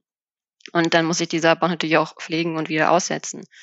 Ähm, und da ist es auch immer so die Frage, okay, wie, wie gehe ich dann damit um und wie bringe ich das dem Hund bei? Es gibt auch die ähm, Version, dass man das Ganze über Geruchsträger macht. Also man kann dann versuchen mit Hautproben bei den äh, Molchen zum Beispiel. Man, also man nimmt dann nicht die Haut ab, sondern man nimmt so Tupfer und versucht damit irgendwie den Geruch der Molche auf den Tupfer zu kriegen und kann das dann auf künstliche Geruchsträger übertragen und versucht damit so ein bisschen ähm, das Ganze dem Hund verständlich zu machen. Oder es gibt tatsächlich auch schon ähm, Versuche, Gerüche künstlich herzustellen, dass man da halt schaut, okay, ähm, wie ist es halt einfach, weil ja, vieles ist nicht erlaubt und auch invasive Pflanzen. Also wir haben jetzt die Genehmigung als ähm, wissenschaftliche Einrichtung, diese im Gewächshaus hochzuziehen. Den mussten wir zum Beispiel im Gewächshaus hochziehen, damit unsere Teams im Winter überhaupt damit arbeiten können. Und dann haben diese auch erstmal mit gefrorenen Pflanzen angefangen und dann muss ich später dann auch dafür sorgen, dass ich diese dann auch frisch den, und getrocknet den äh, den Teams zur Verfügung stelle, damit die äh, Hunde nicht eben nur, nicht nur gefrorene Pflanzen finden, weil das wird draußen in der Kartierung ein bisschen schwierig. Ähm, von daher, ja, da muss ich einfach, einfach das Verständnis für haben und das Wissen und ähm, dann auch drankommen an, an die ganzen Proben. Ja, ich finde das ganz schön, wie sich das äh, Gespräch hier entwickelt hat oder wie, wie die Antwort auf die Frage sich entwickelt hat, denn das, das leitet ganz gut über zu der nächsten Frage, die äh, ich hier schon seit zehn Minuten auf meinem Zettel stehen habe. denn ich fand das ganz gut, wie er das am Anfang gesagt hat, so würden sich das viele auch sehr gut vorstellen können, dass die Grundlagen sich letztendlich nicht groß vom anderen Umgang, äh, von anderen Training mit dem Hund äh, unterscheiden, Lerntheorie und so weiter. Da werden sehr, sehr viele ähm, das, denke ich, ganz gut nachvollziehen können. Wir haben ja sehr viele interessierte HundehalterInnen und auch HundetrainerInnen, die uns hier zuhören. Ähm, das andere, so wie ihr das gerade sehr schön beschrieben habt, sind natürlich, ich sag mal, die Strategie und das Know-how und auch den Zugang zu Probenmaterial etc., die letztendlich dazu führen, dass man auch wirklich äh, den Zweck erfüllen kann, den man sich als Ziel sozusagen gesetzt hat. Und da stellt sich für mich die Frage, gibt es denn in dem Feld spezialisierte TrainerInnen, die sich explizit auf die Ausbildung von äh, Artenspürhunden spezialisiert haben. Ja, also gibt es. Also ich, das ist jetzt ja kein Geheimnis, weil das kann man auch auf unserer Projekt-Homepage und so weiter und so fort nachlesen. Wir arbeiten zum Beispiel mit drei Trainerinnen zusammen, die alle auf die eine oder andere Art darauf spezialisiert sind. Also die jetzt nicht nur ausschließlich das machen, aber auf jeden Fall da viel Erfahrung haben. Katja Kraus kann ich dann nennen, falls jetzt Namensnennungen gewünscht sind von der Hundeschule Grey in Berlin, die schon Ambrosia-Spürhunde ausgebildet hat. Ähm, dann haben wir unsere Carmen Baumgarten, ähm, die hat Hamster-Spürhunde schon ausgebildet selber und natürlich auch ganz viele andere. Ich sage jetzt immer nur Beispiele. Äh, Michaela Haares von der Tierakademie Scheuerhof, die selber Bettwanzenspürhunde führt und die aber auch das Beispiel, was Wiebke vorhin gebracht hat, die brünftige Kuh, Suchhunde ausgebildet hat. Ähm, das sind jetzt so die drei, mit denen wir beispielsweise zusammenarbeiten. Also es gibt definitiv Trainerinnen, sage ich mal, wenn man sich da in dem Gebiet weiterbilden will, die damit schon viel Erfahrung haben und die das auch anbieten. Da sind wir wieder bei Werbung, ich weiß, aber ähm, also das ist zum Beispiel alles genau gut, das, alles was wir im, im Verein ja einfach drinne haben. Also genannte Namen, genau, sind auch da gut bekannt. Ähm, und eben, also ich glaube, es ist oft der, der, der Kontext irgendwie so, man hat äh, Leute, die wissenschaftlich arbeiten mit einem Hund und treffen auf jemanden, der oder die ähm, Hundetrainerin ist, auch mit dem Hund und irgendwie ist Interesse beim Artenspürhund und dann tauscht man sich aus und da ist das natürlich einfach eine super Plattform. Und äh, ich, ja, so ist es seinen Weg auch gegangen, irgendwie diese, diese unterschiedlichen Zugänge zu haben. Ne? Also der anderen Background, das Wissen und das Know-how dann auszutauschen. Die einen bringen eben Atemkenntnis mit, die anderen bringen Trainingskenntnisse mit und der Hund ist irgendwie der Mittler, um da sich zu vernetzen. Ja, es gibt auch viele Trainer, die jetzt Drogenspürhunde oder so, die da bei der Polizei zum Beispiel auch Sachen machen, die dann auch tatsächlich schon äh, jetzt Artenspürhunde ähm, da mit Berührung haben, weil im Endeffekt äh, die, die Ausbildung so ist sehr, sehr ähnlich, sage ich mal. Ähm, das ist immer individuell betrachtet, was man später, was der Hund anzeigen soll, natürlich. Aber ähm, wie Lea schon gesagt hat, so dieses das Verständnis, der Hund soll das jetzt suchen ähm, das ist ja ein, ein, ähnlicher Aufbau und das macht das Ganze so spannend und äh, weil das halt noch so vielfältig ist. Ähm, es gibt auf jeden Fall schon welche, an die man sich wenden kann. Also ich denke, wenn man da googelt, kommt man da auch ähm, relativ schnell an Anlaufstellen. Und das wird sich bestimmt auch noch weiterentwickeln. Also ähm, ich glaube, dass wenn wir dem noch ein paar Jahre geben, dann ist da relativ viel, viel machbar auf jeden Fall. Also wovon man immer Abstand nehmen sollte, glaube ich, wie bei allen anderen Hundetrainingsbereichen. Ich sage es jetzt einfach mal dazu, weil es gibt ja immer auch schwarze Schafe wie in jedem Bereich. Man sollte natürlich immer davon Abstand nehmen von Leuten, die so absurde Dinge sagen wie in einer Woche bilde ich dich und deinen Hund garantiert zum Artenspürhund für irgendwas aus. Das äh, sind wie bei allen Hundetrainingsbereichen natürlich immer die Anzeichen dafür, dass da irgendwas nicht stimmt. ja, oder wo viel, mit viel Druck gearbeitet wird. Also das ist einfach, das ist nicht mehr zeitgemäß. Es ist weder dem Tier gerecht noch wahrscheinlich auch dem Halter oder der Halterin dahinter. Ähm, aber genau, also irgendwelche Schmerzen oder zu viel Druck in der Erziehung macht keinen Sinn und natürlich dann auch nicht in der Ausbildung für egal was, ob das jetzt ein Rettungshund ist, ein Abendspürhund ist oder ein Schutzhund. Also das ist einfach, genau, das bedarf es nicht. Hm, ich glaube, der Mehrwert von Leuten, die irgendwie schon mal mit Artenspürhunden gearbeitet haben, ist, dass die so, zumindest für die Arten, mit denen sie gearbeitet haben, ein gewisses Spür dafür haben, was eben da in diesem, diesem Handling oder der Beschaffung der Proben, der Lagerung der Proben und aber auch im Einsatz, also im Feldeinsatz, ähm, einfach sich vielleicht unterscheidet, weil genau die das, diese, äh, dieses Trainingselement, dass der Hund einen Geruch lernt, das ist überall gleich. Aber dann, dann kommt es eben darauf an, sich ausmalen zu können. Und da darf es dann vielleicht aber auch einfach der Hundehalter, Hunde, also Hundeführer, Hundeführerin, ähm, dieses Know-how selber mitzubringen, zu sagen, okay, ich kenne meine Art gut, ich weiß, wo ich draußen suchen werde und was da irgendwie konfrontiert wird. Und dann braucht vielleicht der Trainer oder die Trainerin gar nicht das Know-how und man kann sich da eben auch wieder gut finden. Äh, und eine gewisse Transferleistung zwischen den Arten ist sicher auch gegeben, aber wir merken es ja selber auch. Also ich kenne natürlich Fledermäuse, aber jetzt eine Suche oder ein Training für Suche auf Fledermaus oder Fledermausquartiere unterscheidet sich grundlegend von dem, was mein Hund da äh, können muss oder gelernt hat. Äh, ich kann meinen Hund trotzdem auf Fledermaus konditionieren, aber dann, also diesen Schritt, um dann wirklich einen guten Atemspürhund daraus zu machen, ähm, fehlt mir das Know-how und ich brauche jemanden, der sich mit Fledermäusen auskennt oder mit Atemspürhunden und Fledermäusen.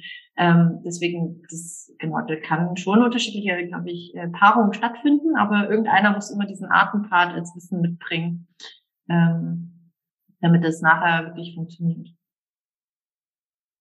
Um da vielleicht äh, mal anzusetzen, was natürlich jetzt auch ganz, ganz spannend in dem Zusammenhang ist, ist natürlich äh, das Egamon-Projekt, äh, von dem ihr vorhin schon einige Male gesprochen habt, äh, Wiebke und Nora, bei dem ihr ja tätig seid, ähm, das letztendlich ein Projekt ist, was eben nicht nur euch Wissenschaftlerinnen ermöglicht, äh, mit Artenschutzspürhunden zusammenzuarbeiten, sondern ähm, was auch normale Menschen, Bürger, es heißt ja Bürgerwissenschaften, deswegen äh, dazu anleitet, letztendlich auch mit ihren Artenschutzspürhunden für wissenschaftliche Projekte äh, mitunter äh, tätig zu sein. Vielleicht mögt ihr mal darüber was erzählen, was es eigentlich ist und wie es dazu gekommen ist und was das Ziel des Ganzen ist. Ja, also wir haben jetzt ja ganz, ganz viel darüber geredet, ähm, was man alles für Qualifikationen braucht, eventuell und Vorwissen und warum es nicht empfehlenswert ist, dass einfach jeder sagt, oh ja, mein Hund soll jetzt auch einen Luchs finden. Das finde ich toll, weil ich finde Luchse total spannend.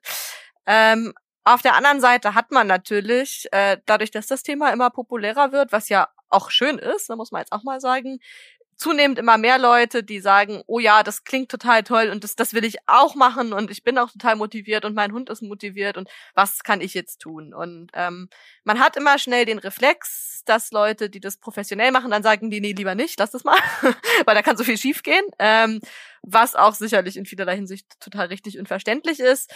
Auf der anderen Seite ist es, wenn man sich den Bereich Naturschutz anguckt, ähm, so dass eigentlich fast jeder Bereich im Naturschutz ganz massiv auf Ehrenamt und Freiwilligenarbeit aufbaut. Also Beispiele, auch ohne Hund gibt es ja wie Sand am Meer. Schmetterlingsmonitoring ist, glaube ich, das mit der längsten Tradition, sage ich jetzt mal. Ähm, und gerade in meinem Bereich, zum Beispiel Entomologie, Insekten allgemein, gibt es viel mehr Leute, die das als Ehrenamtler machen, als Leute, die das äh, professionell machen. Die berühmte Krefeld-Studie zum Beispiel, mit der der Insektenrückgang hm, dokumentiert wurde, wurde tatsächlich nicht von hauptberuflichen Wissenschaftlern hauptsächlich gemacht, sondern eben von Ehrenamtlern. Ähm, und von daher ist es natürlich so, dass obwohl jetzt nicht jeder einfach losrennen und seinen Hund ins Feld schicken sollte, es durchaus ein Potenzial dafür gibt, dass man sagt, naja, aber wenn man wirklich Interesse hat und auch wirklich Lust hat auf eine zeitaufwendige Ausbildung, dann gibt es jetzt keinen Grund, warum man sich nicht vielleicht engagieren sollte mit seinem Hund. Und aus dieser Idee heraus haben wir dann gedacht, naja, wir machen mal dieses Projekt, Igamon Dog, und testen mal, ähm, inwieweit das überhaupt möglich ist. Also können wir jetzt den normalen Menschen, wie du es so schön gesagt hast, ähm, der jetzt keine herausragenden Vorbildungen haben muss im Bereich Biologie oder Hundetraining, ähm, können wir den nehmen und zu einem in einem gewissen Rahmen erfolgreichen Artenspürhundehalter machen, Artenspürhundehalterin. ähm, und das ist natürlich irgendwie eine interessante Frage, weil es ja eben ganz, ganz viel an dieses Interesse anknüpft, was ja die häufigste Frage ist. Oh, mein Hund macht das auch so gerne. Mein Hund sucht auch so gerne. Mein Hund findet, äh, hatten wir neulich schon mal, mein Hund findet Eichhörnchen auch so toll, kann der dies nicht als Artenspürhund machen.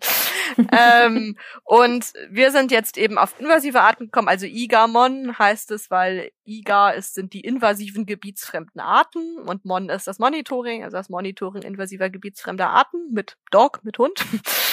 Ähm, und invasive Arten haben eben den Vorteil in Anführungsstrichen, dass sie nicht geschützt sind. ähm, und dass man deswegen, sage ich mal, dass das Handling etwas leichter zugänglicher ist als bei anderen Arten. Also man jetzt sagt, oder dass man dabei auch nicht so viel an Habitaten, Lebensräumen direkt äh, automatisch kaputt macht, wenn man da jetzt durchtrampelt, weil wo in eine invasive gebietsfremde Art wächst, ist es jetzt halt nicht immer, aber dann auch doch oft nicht das Naturschutzgebiet, ähm, sondern die findet man halt auch einfach am Wegesrand. Das ähm, waren so unsere Kriterien, dass wir gesagt haben, naja, das ist dann halt schön, dass man dann nicht, nicht direkt sagen muss, okay, und die Leute, die das jetzt gerne ehrenamtlich machen wollen, die müssen sich jetzt erstmal auf 25 Genehmigungen bewerben beim Amt, weil die brauchen sie, um die Art überhaupt in der Hand halten zu dürfen. So. Ähm, und es gab schon ein Bürgerwissenschaftsprojekt ohne Hunde, in der es um genau das Monitoring dieser invasiven Pflanzenarten gibt. Äh, Corina heißt das, also falls jemand auch ohne Hund Lust hat, sowas zu machen, das gibt es auch immer noch. Da kann man also als Bürgerwissenschaftler einfach durch die Natur gehen und sagen, oh, ich habe hier eine invasive Pflanze, das melde ich mal. Und darauf aufbauend ist eben unser Projekt mit den Hunden. Das war jetzt ein sehr langer Exkurs, aber das ist vielleicht notwendig, um zu verstehen, was die Idee dahinter ist. Ähm, ja, und das ist halt wirklich einfach unsere Frage, dass wir sagen, also es gibt ja wirklich, es ist ja eine Skala, also dieses Profi versus Bürgerwissenschaftlerin ist ja eher so ein Kontinuum als jetzt zwei klar gegeneinander abgrenzbare Kategorien und man ist entweder das eine oder das andere. Ich bin zwar professionelle Entomologin, wenn man so will, aber wenn ich Tagfalter-Monitoring mache, bin ich Bürgerwissenschaftlerin. Und genauso ist es ja bei Artenspürhunden teilweise auch oder kann es auch sein. Ähm, und beispielsweise dieses Monitoring invasiver gebietsfremder Arten, was man mit Corina macht, ist ein sogenanntes sporadisches Monitoring. Das heißt, wenn man halt was sieht, dann meldet man das und wenn man es nicht sieht, dann meldet man es nicht. Und ähm, es hat halt so kein, quasi keinen Anspruch auf Vollständigkeit. Wir haben also nicht den Anspruch, dass wir in einem gewissen Gebiet mit Corina alle Funde einer Pflanzenart erfassen. Und das ist natürlich jetzt, sag ich mal, ähm, ein Gebiet, in dem sich Bürgerwissenschaften anbieten, weil es da nicht so ist, dass man beispielsweise beauftragt und dafür bezahlt wird und dann wollen die Leute natürlich aber auch, dass man dann auch alle Molche findet, wenn man dafür jetzt mehrere tausend Euro bezahlt, dass da jemand mit seinem Hund hinkommt und Molche zu suchen und dann findet er nur 30 Prozent, dann ist es natürlich irgendwie mau. Wenn man aber sagt, okay, wir freuen uns halt einfach über jeden Datenpunkt, weil das ist ein Datenpunkt mehr, den wir sonst nicht hätten. Das ist natürlich dann ein Gebiet, wo man sagen kann, okay, da ist auch die Fehlertoleranz einfach größer. Ähm, und das ist halt das, was wir jetzt gerade so ein bisschen versuchen auszuloten. Äh, wir haben jetzt schon einen Jahrgang, nenne ich das jetzt einfach mal, der jetzt mit der Ausbildung schon fast am Ende ist. Und äh, ich glaube, ich kann auch für Wiebke sprechen, wenn ich sage, es, wir sind ganz beeindruckt davon. Das läuft wirklich viel besser, als wir es uns erwartet hätten. Es ist quasi niemand abgesprungen. Es ist, die Leute sind super motiviert. Ähm, und auch Leute, die überhaupt keine Vorerfahrung in der Biologie hatten oder irgendwie Vorerfahrung jetzt durch Rettungshundearbeit oder so, sind total toll mitgekommen mit der Ausbildung und machen total tolle Trainings mit ihren Hunden, total erfolgreich. Und das bestätigt uns natürlich ein bisschen in unserer Grundannahme, dass das da eine, ich sag mal, Marktlücke gibt, ohne dass wir das jetzt finanziell vermarkten wollen. Genau, ähm, dazu gesagt ist halt, wir haben das minimiert auf 15 Teilnehmer, um halt, also wir haben insgesamt drei Hundetrainerinnen, die uns da zur Seite stehen und damit diese auch natürlich den ganzen Workload ähm, gemanagt bekommen und das Ganze dann auch ähm, begleiten können, haben wir halt gesagt, okay, wir haben eine, ähm, eine Maximalanzahl an Teilnehmern und wir werden auch jetzt hier dann in diesem ganzen Projekt erstmal nur auch zwei Jahrgänge, also insgesamt 30 Leute ähm, erstmal ausbilden können. Weil bei uns ja wirklich die Frage steht, wie Nora schon gesagt hat, ist es denn möglich? Nach, äh, wir wollen halt schauen, so wie wir uns das vorgestellt haben, mit äh, Online-Training und ähm, dann später auch vor Ort treffen, unter anderem auch Pandemie geschuldet, aber weil wir eben auch sagen, okay, anders ähm, ist es, also so ist es ähm, schöner umzusetzen äh, bei Leuten, die das eben auch in ihrer Freizeit machen ähm, ist es denn so überhaupt möglich? Und ähm, was können wir da erwarten? Können wir die Leute eventuell, das will man als Wissenschaftler ja immer wissen, miteinander vergleichen? Also gibt es da Unterschiede und wo sind diese Unterschiede? Und ähm, ja, wir sind, wie gesagt, total happy, dass die Leute so motiviert mitmachen, denn wir haben echt einen sehr, sehr strammen Zeitplan in dieser Ausbildung gehabt. Also wir haben den ungefähr sechs Monate Zeit gegeben für äh, Theorie und Praxis und allem. Und ähm, dass sie da sich das Ganze, dem Ganzen gestellt haben und dieses zeitaufwendige Training mitgemacht haben, da sind wir echt total glücklich drüber. Und vor allem auch immer noch diese hohe Motivation. Also die, es geht jetzt für die Teams so Anfang Mai, sage ich mal, dass sie in Einsatz gehen können, weil dann die drei Pflanzenarten so langsam ähm, ja, sprießen, so dass man sie auch suchen kann im, im Gelände, wo sie vorkommen, wo sie nicht mehr auf die ausgelegten Proben angewiesen sind. Und ähm, ja, die können es kaum erwarten. Und das wäre natürlich total schön, wenn sie diese Motivation beibehalten und dann den Spaß daran noch weiter haben und jahrelang dann mit ihren Hunden diese Arten weiterhin kartieren, weil, wie gesagt, das ist total wertvolle, was wir da auch rauskriegen, ist diese Datenmenge, dass wir halt ähm, mit den Hunden dann vielleicht sogar schon relativ früh wissen, okay, dort kommt diese invasive Pflanzenart vor. Darf ich eine Frage stellen? Ähm, die Leute, die da angefangen haben, sind die alle so richtig bei Null gestartet im Sinne von, sie haben mit den Hunden noch nie Nasenarbeit gemacht oder so? Oder also hattet ihr da irgendwelche Kriterien, um eine Nulllinie zu ziehen? Ganz unterschiedlich. Also wir hatten das Glück tatsächlich, dass sich im ersten Jahrgang gar nicht so viele beworben haben. Ähm, also das waren ähm, es war ein bisschen mehr, wie als wir das ähm, haben wollten. Also wir haben schon eine Auswahl getroffen, aber wir waren total happy, was sich für Leute da bewerben. Also es war ganz unterschiedlich. Leute, die Rettungshundarbeit gemacht haben, Leute, die Zielobjektsuche mit ihrem Hund gemacht haben, Mantrailing, es war alles mit dabei. Wir haben auch Leute mit dabei, die beruflich tatsächlich sich botanisch auskennen oder auch im Naturschutz unterwegs sind und aber auch Leute, die gesagt haben, ja, Studenten haben wir auch, die gesagt haben, ich äh, studiere im Naturschutz, ähm, aber auch Leute, die gesagt haben, ja, ich würde das gerne mal machen, aber mit Pflanzen habe ich tatsächlich nicht so viel am Hut. Und ähm, wir haben sehr junge Hunde dabei, wir haben aber auch schon eine zehnjährige Hündin mit dabei. Also das ist total unterschiedlich und wir haben uns total darüber gefreut, ähm, dass wir so ein breites Feld tatsächlich haben, weil umso breiter das aufgestellt ist, umso mehr Fragestellungen können dann bei uns beantwortet werden. Ähm, und ja, wie gesagt, wir waren am Anfang echt happy, weil wir waren uns super einig, welche der 15 Leute das werden sollen. Wir haben das anhand der Motivation ausgemacht, halt, weil uns wichtig war, okay, wir wissen, es ist super zeitaufwendig und wir hätten das ganz gerne, dass nicht alle abspringen, weil sonst funktioniert das Projekt leider nicht. Dementsprechend war die Motivation des Hundehalters tatsächlich ein großes, ein großer Punkt. Das zweite war, dass der Hund eben gesund ist, weil wir wissen, okay, auch wenn man das ähm, freizeitmäßig vielleicht macht, das ist trotzdem auch anstrengend und ähm, ja, wir wollen natürlich, dass da niemand zu Schaden kommt oder so. Ähm, ja, und dann so, das war's eigentlich schon, die Motivation der Menschen. Und natürlich haben wir nach den Vor, ähm, also welche Vorkenntnisse man eventuell schon mitbringt, da haben wir natürlich auch nachgefragt. Ähm, es war aber im Endeffekt nicht ausschlaggebend. Wir haben welche, die definitiv das Ganze schon kennen, die Hunde auch im Hundesport geführt haben oder so. Aber. Und das ist jetzt, auch, würde ich jetzt mal, also jetzt, das ist jetzt nicht statistisch ausgewertet, sondern jetzt ein, eine anekdotische Evidenz. Ich habe jetzt auch nicht das Gefühl, dass es von dem Erfolg in Anführungsstrichen den Trainingsfortschritten der Tiere, äh, der Tiere, der Teams, Gott, ähm, einen Unterschied macht. Also ich habe jetzt tatsächlich, wir haben Leute dabei, die haben vorher mit ihren Hunden einfach so mal eine Leckerli-Suche gemacht und die sind genauso toll in ihren Trainingsfortschritten wie Leute, die vorher schon Rettungshundearbeit gemacht haben. Ähm, also das äh, hat jetzt tatsächlich, es ist jetzt nicht nur nicht Voraussetzung bei uns, sondern es zeigt sich auch, dass das jetzt nicht unbedingt nötig ist, damit es klappt. Ich hatte, entschuldige, ich hatte vor allem auch an den Hund gedacht. Also Leckerchensuche, dann kennt sie es Suchen ja schon, aber wir müssen ihre Nase auch ein bisschen einsetzen lernen. Und da hätte ich jetzt einfach ähm, spannend gefunden, ob man sehen kann, dass ein Hund, der so noch so gar keine Ahnung hat, so ein Thema nie gefordert hat in irgendeiner Form mit der Nase, ob die da viel schneller irgendwie den Absprung schaffen.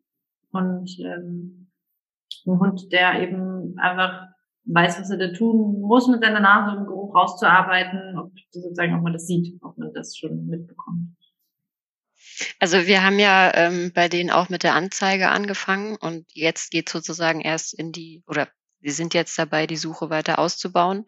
Das heißt, ähm, da wird sich bestimmt noch ein bisschen was verändern und so. Ähm, es ist aber tatsächlich, also wir hatten Sachen, dass wenn, wenn Leute, wenn Hunde schon in der Suche ausgebildet waren, dass sie eventuell manchmal so Schnittstellen hatten, wo sie dann gesagt haben, ja, okay, das kennt er halt, die Anzeige kennt er beispielsweise schon aus dem und dem.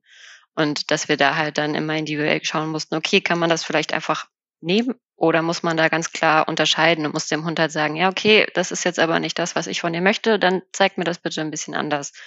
Und ähm, aber das ist ja immer ganz individuell zu betrachten. Also da kommt es auch ganz drauf an, okay, wo, wie fühlt sich das Team dann am besten mit und ähm, hilft es dem Hund mehr, das jetzt nochmal komplett neu aufzubauen oder kann man eventuell da mehrere Schritte im Trainingsplan überspringen, weil man einfach schon weiß, wie, wie der Hund da reagiert. Was ich tatsächlich spannend fand, ist, dass fast alle Teams ähnliche Hürden hatten, sage ich das mal. Also es war egal, ob man jetzt das schon kannte und mit seinem Hund schon im Hundesport war oder eben nicht. Die hatten alle bei ähnlichen Schritten im Trainingsplan gesagt haben, oh ja, da mussten wir auch länger dran arbeiten. Und das fand ich total cool. Also dass halt wirklich alle von vorne nochmal neu angefangen haben und ähm, ja, dass, ähm, dass man da dann doch so Gemeinsamkeiten entdeckt hat. Und ich muss ehrlich sagen, die erkenne ich bei mir in meinem Training jetzt auch wieder. Denke ich, ach ja, guck mal.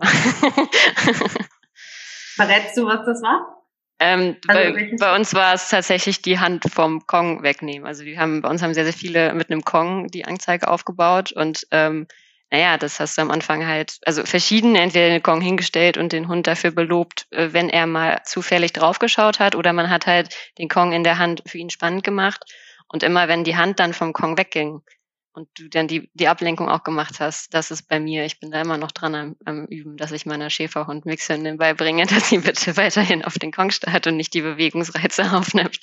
Ähm, das, ja, das ist halt super kleinschrittig, ja, und da kann man total schnell Fehler machen, weil, was heißt Fehler, aber ähm, ja, das ist ja eine Millisekunde so ein kleiner Blick vom Hund und da muss man wirklich richtig, richtig ähm, schnell sein und total gut sein. Und äh, da merkt man selber auch immer, wie, wie langsam man doch da immer ist. Egal, wie man jetzt belobt, ob man mit Leckerli lobt, mit Markerwort, mit Klicker. Ähm, der Hund ist meistens immer schneller und das, ja, das muss man dann halt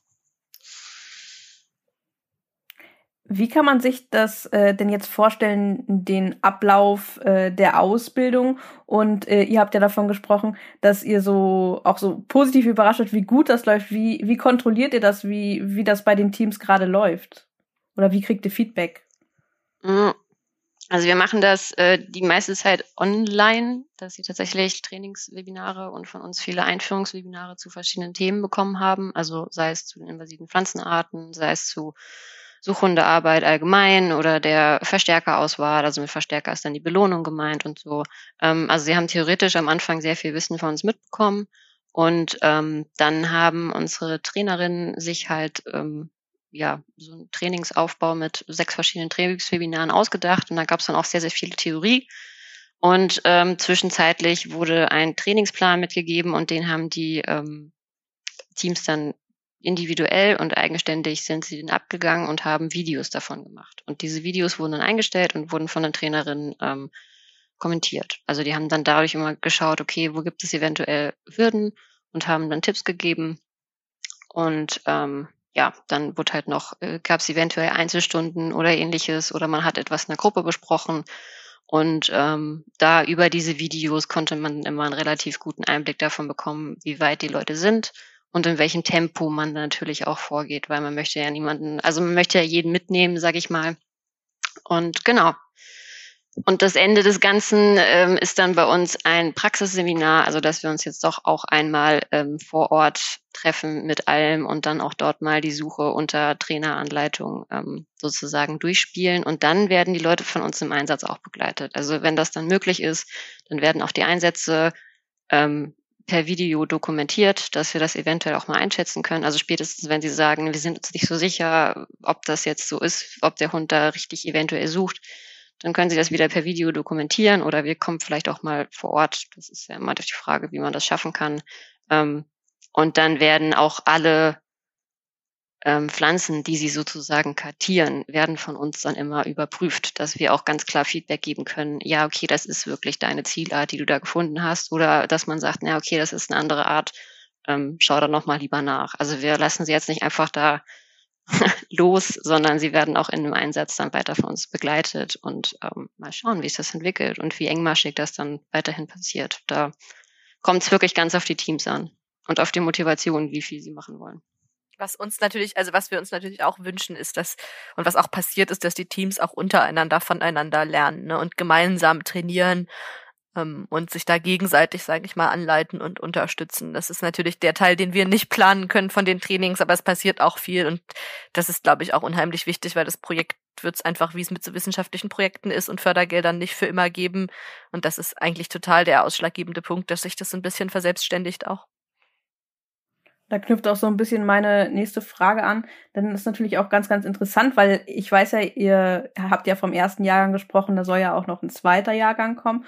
Und deshalb ist natürlich auch die Frage interessant, ähm, du sprichst gerade von Fördergeldern und Geldern und so weiter. Was ist es letztendlich, ähm, was müssen die wird dieses ganze Projekt äh, so finanziert, dass die TeilnehmerInnen ähm, nichts mehr dafür bezahlen müssen, weil ich stelle es mir sehr aufwendig vor, da sind ja wie gesagt drei Trainerinnen involviert und verpflichtet man sich äh, nachträglich nachher dazu, äh, bestimmte Menge an Einsätzen zu gehen oder für einen bestimmten Zeitraum und so weiter.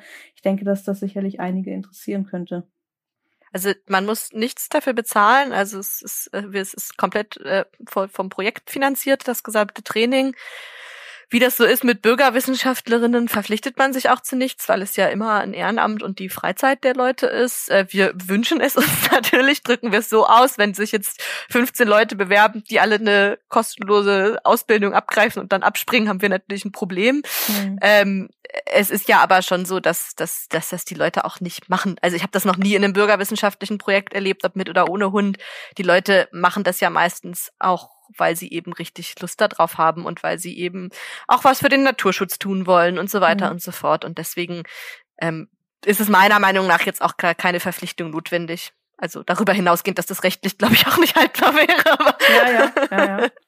ähm, aber wie sieht das denn aus? Wie kann man sich das vorstellen? Weil ihr spricht ja vom Einsetzen, die ja nachher auch das Ziel sind, dass die Teams das äh, vernünftig äh, leisten können. Ähm, von was für einem Umfang redet man da? Wie oft soll man am liebsten raus und, äh, und dann entsprechend die Arten suchen? Es ist total unterschiedlich. Ähm, das kommt drauf an, auch womit man sich, glaube ich, auch ein bisschen selber wohlfühlt mit seinem eigenen Hund. Ähm, und das ist, kann sich ja auch im Laufe der Zeit verändern. Also es kann halt zum Beispiel schon sein, ähm, dass man jetzt sagt, okay, jetzt nach Ende der Ausbildung fühle ich mich jetzt noch einfach nicht ganz so sicher und habe auch noch nicht so das Vertrauen, dass mein Hund immer 100 Prozent der Individuen findet oder so. Deswegen will ich jetzt keine richtigen professionellen Einsätze laufen, sondern ich mache das halt immer mal auf Spaziergang und dann melde ich halt, wenn was ist. Und da freuen wir uns total drüber, weil, ne, sind halt, wie gesagt, alles Daten, die wir sonst nicht hätten, also super. Ähm, und dann kann es ja aber auch passieren, dass man, obwohl man so anfängt, sage ich mal, dann nach einem Jahr sagt, na jetzt fühle ich mich aber richtig sicher. Und wenn jetzt mal was gesucht wird, wo jemand, was weiß ich, Bauschutt kategorisch absucht, dann mache ich das auch gerne. Ähm, umgekehrt haben wir Leute dabei, die total ehrgeizig sind und die auch so schon ins Projekt gekommen sind und gesagt haben, ich wollte schon immer einen Artenspürhund führen und das war jetzt für mich, äh, war dieses Projekt einfach das, worauf ich schon seit Jahren gewartet habe.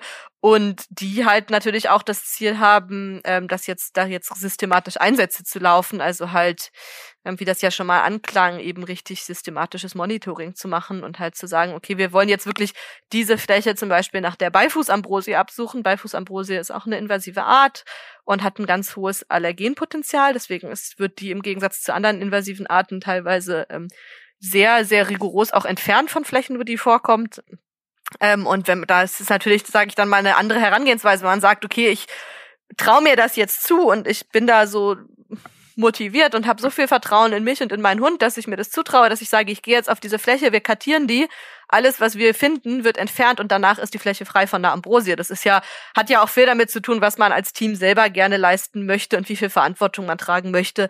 Und da sind wirklich alle Möglichkeiten offen. Wir unterstützen gerne alles. Wir helfen den Teams dann auch, wenn es darum geht, sich zu vernetzen mit der unteren Naturschutzbehörde beispielsweise oder den Behörden, die dafür zuständig sind, beispielsweise auch um Genehmigungen zu bekommen, von denen wir ja schon diverse Male gesprochen haben. Ähm, aber es ist auf jeden Fall kein Muss. Also wenn jemand sagt, ich gehe einfach mit meinem Hund spazieren und wenn der mir dann Springkraut anzeigt, dann melde ich euch das, dann ist das auch schon super.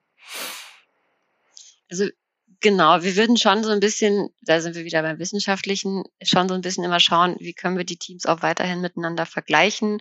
Und das hat dann viel damit zu tun, dass wir halt sagen, okay, ihr geht alle mal ähm, das, dieselbe Fläche ab oder eine selbe große Fläche ab. Und damit wir eben auch immer wieder vergleichen können, ähm, wie, wie, wie gut funktioniert das gerade, ähm, werden wir auch ähm, Flächen oder Transekte stellen, wo wir halt wissen, wie die Arten dort vorkommen und dann gehen die Teams das halt mal in regelmäßigen Abständen ab. Was für uns total spannend ist, zum Beispiel, okay, wie unterscheidet sich das saisonal zum Beispiel ähm, und aber auch, wie unterscheiden sich die Teams da beispielsweise, ähm, wo wir einfach überprüfen, also überprüfen hört sich mal so böse an, aber ähm, einfach halt schauen können, okay, ähm, was, was sind da wieder die, die Vor- und Nachteile? Weil eine unserer großen Fragen ist ja, was können wir an unserer, an dieser Ausbildung zum Beispiel auch verbessern oder wo gibt's da eventuell Schwachstellen und so? Und da brauchen wir auch immer wieder dann die Info zurück. Ähm, wie gut funktioniert das denn? Und natürlich haben wir auch den Anspruch und ich denke die Teams auch an sich, dass sie halt immer so ein bisschen da auch ähm, ja das Ganze überprüfen wollen. Ja, und das ist natürlich auf einer Fläche, wo man das dann weiß, das kennt das Vorkommen, ähm, total gut und das kann man dann da wirklich schön immer mal wieder testen und das stellen wir dann auch zur Verfügung und da ja sagen wir dann auch, aber nicht wann und so, sondern einfach nur, ähm, ja, wäre schön, wenn ihr das mal mit ablauft und so und wenn ihr das Ganze mal macht. Aber wie schon gesagt, das ist freiwillig, es ist die Freizeit der Leute. Es kommt immer wieder was dazwischen. ähm, man, man kann das, man kann das nicht so wirklich planen und ähm, ja, wir sind da wirklich dann ganz, deswegen sind wir auch so froh, dass die Motivation unserer Teams echt noch weiterhin so hoch ist, dass die wirklich, wirklich Lust darauf haben und sich schon total darauf freuen und ja, es macht wirklich Spaß, da, da dem, dem zuzusehen, sage ich mal. Okay, und um nochmal auf euren zweiten Jahrgang zu sprechen zu kommen. Ähm, wie sieht es aus? Wo, wo kann man sich informieren? Ähm, ab wann kann man sich bewerben? Bis wann kann man sich bewerben? Was muss man machen, wenn man Interesse äh, hat, äh, bei eurem zweiten Jahrgang dabei zu sein? Genau, also wir haben eine ähm, Homepage, sag ich mal, das ist igamon.de. Da wird auf jeden Fall dann Info, die Info kommen, sobald das Ganze dann offen ist, die Bewerbungsphase. Ähm, das wird ja, hier im Frühjahr passieren. Irgendwann ein genaues Datum haben wir noch nicht. Ähm, und da gibt es dann ein Anmeldeformular, wo wir halt verschiedene Sachen abfragen, zum Beispiel Daten zum Hund und ähm, zu seiner Person selber und äh, auch ganz klar, was ist denn die Motivation dahinter und kann man sich vorstellen, da dann auch so viel Zeit für aufzuwenden. Und was wir auch gemacht haben, ist, dass man ein Bewerbungsvideo dreht. Und das war bei uns so, der, der erste Gedanke dahinter war, wenn man so viel Motivation aufbringt, ein Bewerbungsvideo zu drehen, warum man denn dafür ähm, die, die passen, das passende Hunde-Mensch-Team ist, um sowas zu machen.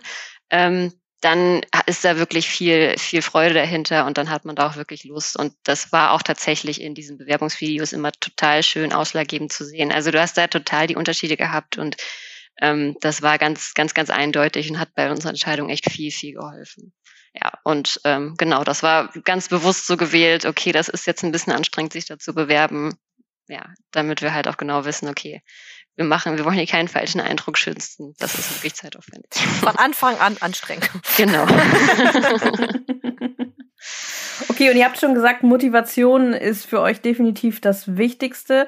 Ansonsten ähm, ist da viel frei, aber gibt es äh, Grenzen, wo ihr sagt, dann ist es vielleicht nicht das Richtige zu bewerben oder gibt es für das, den Hund äh, eine Altersgrenze zum Beispiel?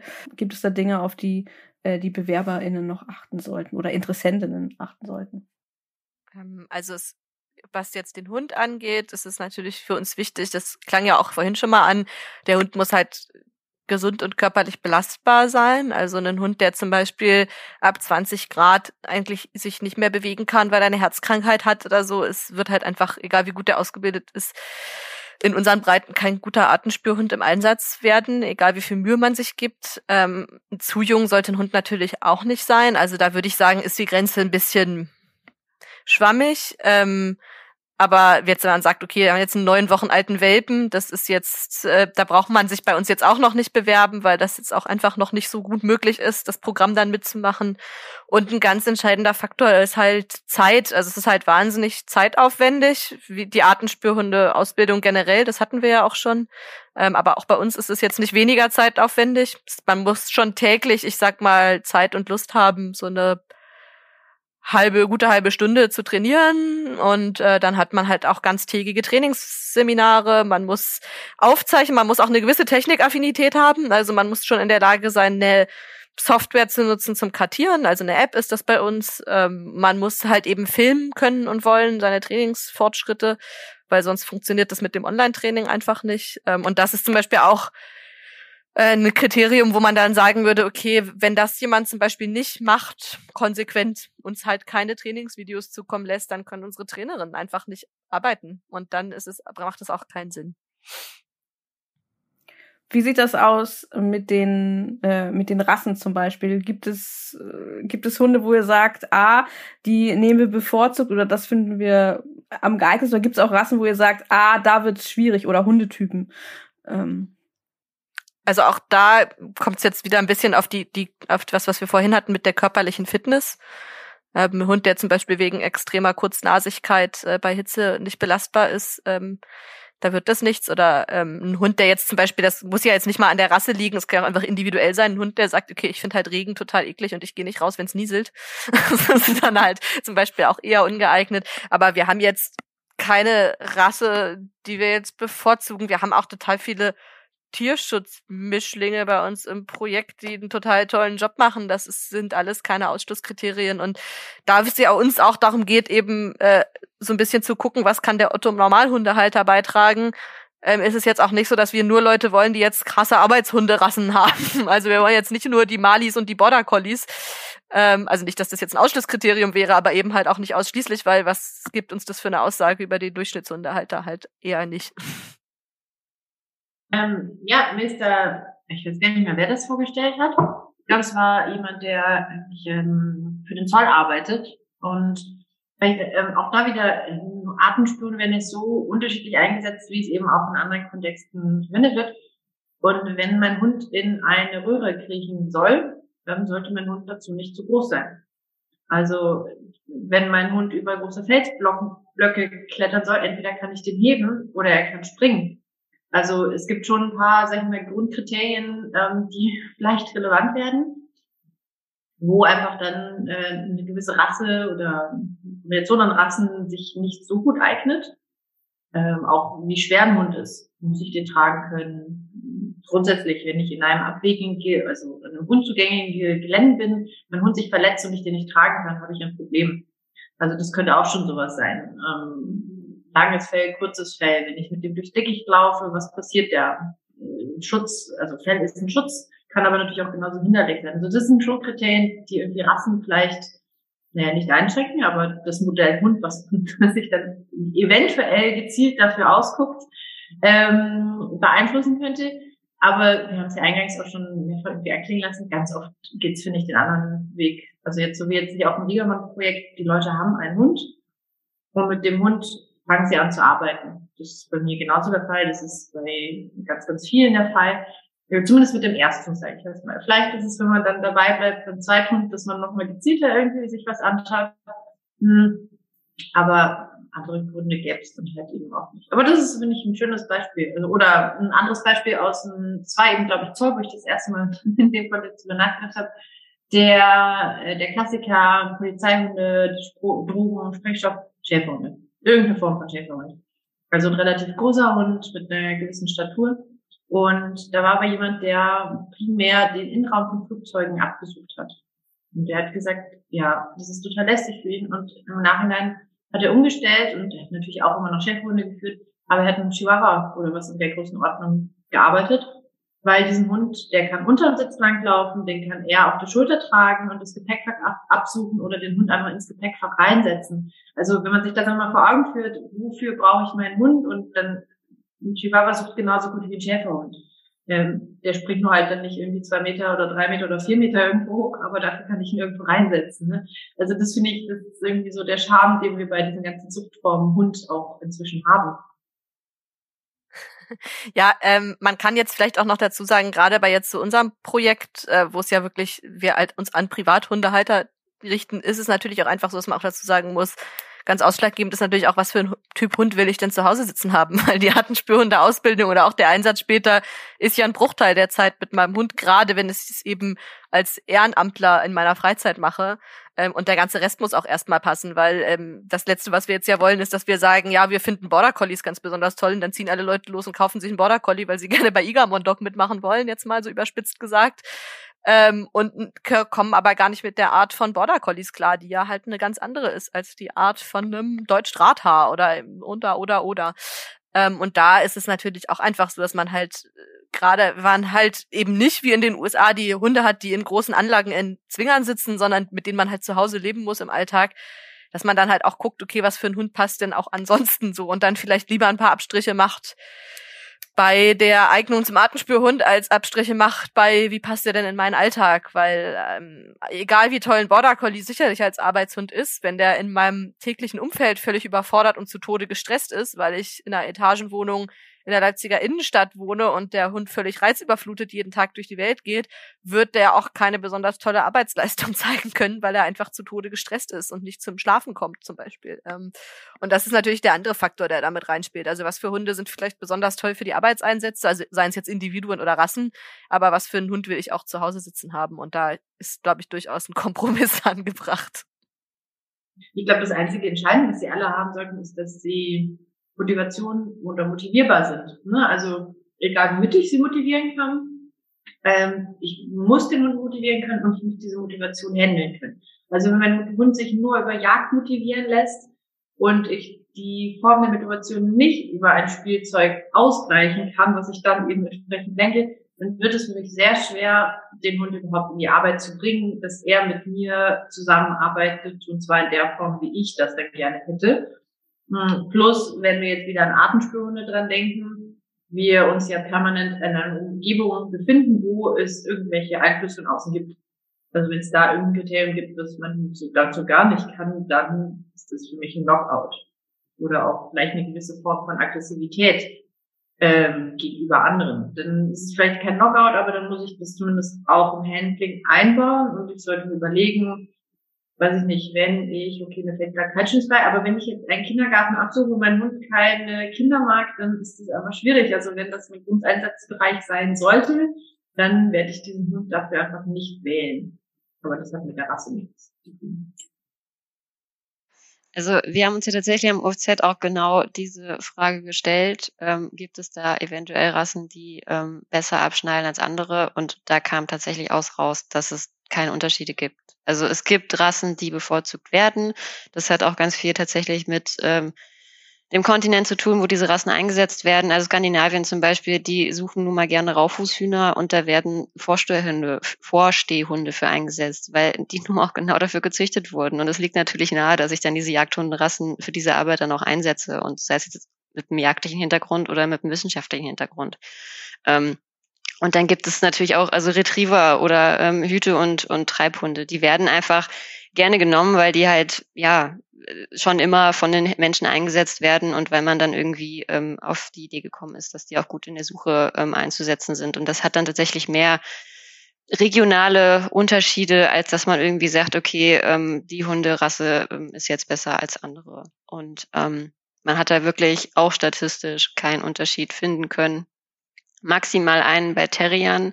Das ähm, lag aber nicht an den Terriern oder an der Suchleiste von den, Suchleistung von den Terriern, sondern ähm, bei unseren ganzen Studien, die wir geschaut haben, sind die Terrier eben für ähm, Ausrottungsprogramme eingesetzt worden, sag ich mal. Also es ist gerade in Neuseeland und Australien in den Gebieten ähm, sehr, sehr ähm, bekannt, sage ich mal, dass die auf ihren Inseln ähm, natürlich äh, alle möglichen Säugetierarten oder ja, die da nicht hingehören, versuchen wieder von den Inseln runterzukriegen, um halt die heimische Fauna und auch heimische Flora vor ihnen zu schützen. Und da werden halt ganz, ganz verschiedene Methoden eingesetzt, unter anderem eben auch Artenspürhunde. Und ähm, diese Artenspurhunde sind nicht schlechter, aber die werden halt mit als letzte Instanz eingesetzt. Sprich, äh, wenn man das dann vergleicht, diese ganzen Methoden, was ja dann da getan wurde, dann haben die Terrier am Ende nicht mehr viel zu tun oder nicht mehr viel machen müssen. Und deswegen wurden sie in dieser Studie vielleicht als nicht ganz so effektiv eingesetzt, äh, eingeschätzt, wie jetzt zum Beispiel mit dem ähm, Hubschrauber Giftköder ähm, zu verteilen. Und aber auch da, das kommt dann, wo wir wieder beim Studiendesign sind, echt darauf an, okay, was will ich, was brauche ich und was ja eben schon angesprochen wurde, wenn ich Bettwanzen in einem Fünf-Sterne-Hotel suche, dann nehme ich vielleicht eher einen etwas ruhigeren Hund. Und ähm, wenn ich aber draußen Kot unter Hecken suche, dann nehme ich vielleicht einen Hund, der sich nicht daran stört, ähm, in diese Dornhecke reinzugehen, um mir den Code anzuzeigen, weil das ist in diesem Moment dann natürlich genau das, was ich brauche, dass er mir, dass ich nicht da in dieser Hecke stundenlang suchen muss, sondern dass der Hund mir da ohne zu murren reingeht und das schnell anzeigt. Und ähm, genau diese Kaliberhund kann ich aber vielleicht im Fünf-Sterne-Hotel mit äh, Glasschrank und so eventuell nicht einsetzen, weil er dann alles kaputt macht. also ähm, ja, gibt es eigentlich keine Limits, solange der Hund zu einem passt, er gesund ist und er motivierbar ist, wenn er Spaß an der Arbeit hat. Das ist vielleicht auch irgendwie ein ganz schönes Beispiel dafür, also dass man nur bedingt in Konkurrenz miteinander arbeitet. Weil es gibt so unfassbar viele Einsatzmöglichkeiten, nicht nur von den Arten, sondern auch von den Settings, wo man suchen geht. Das kann nicht ein Hundeteam abdecken, auch nicht zwei, drei oder was auch immer. Plus in der Fläche gesehen gibt es das wiederholt dann ja auch Entsprechend macht es einfach Sinn, ein gewisses Netzwerk zu haben und zu sagen, und auch ehrlich damit zu kommunizieren und zu sagen, okay, nein, das kann mein Hund nicht und selbst wenn ich das jetzt mit dem trainiere, das wird ja nicht in dem Zeitfenster, wofür es jetzt vielleicht notwendig ist oder bis wann es notwendig ist, äh, jemals hinkriegen oder einen grundsätzlich schon nicht machen, weil er eben Niesterregen nicht schön findet. Hm, was auch immer. Also das, das finde ich, das ist irgendwie so das vielleicht auch charmant für alle, die zumindest bereit sind, da ähm, in, in Networking einzusteigen und auch anderen Leuten dann ehrlich kommunizieren, dass sie sagen, hey, guck mal, da ist ein Job, da braucht es genau dich mit deinem Hund ähm, und alias einer Hund wäscht die andere. Meistens funktioniert das ganz gut. Ja, das, das wünsche ich mir zumindest immer, dass das so läuft.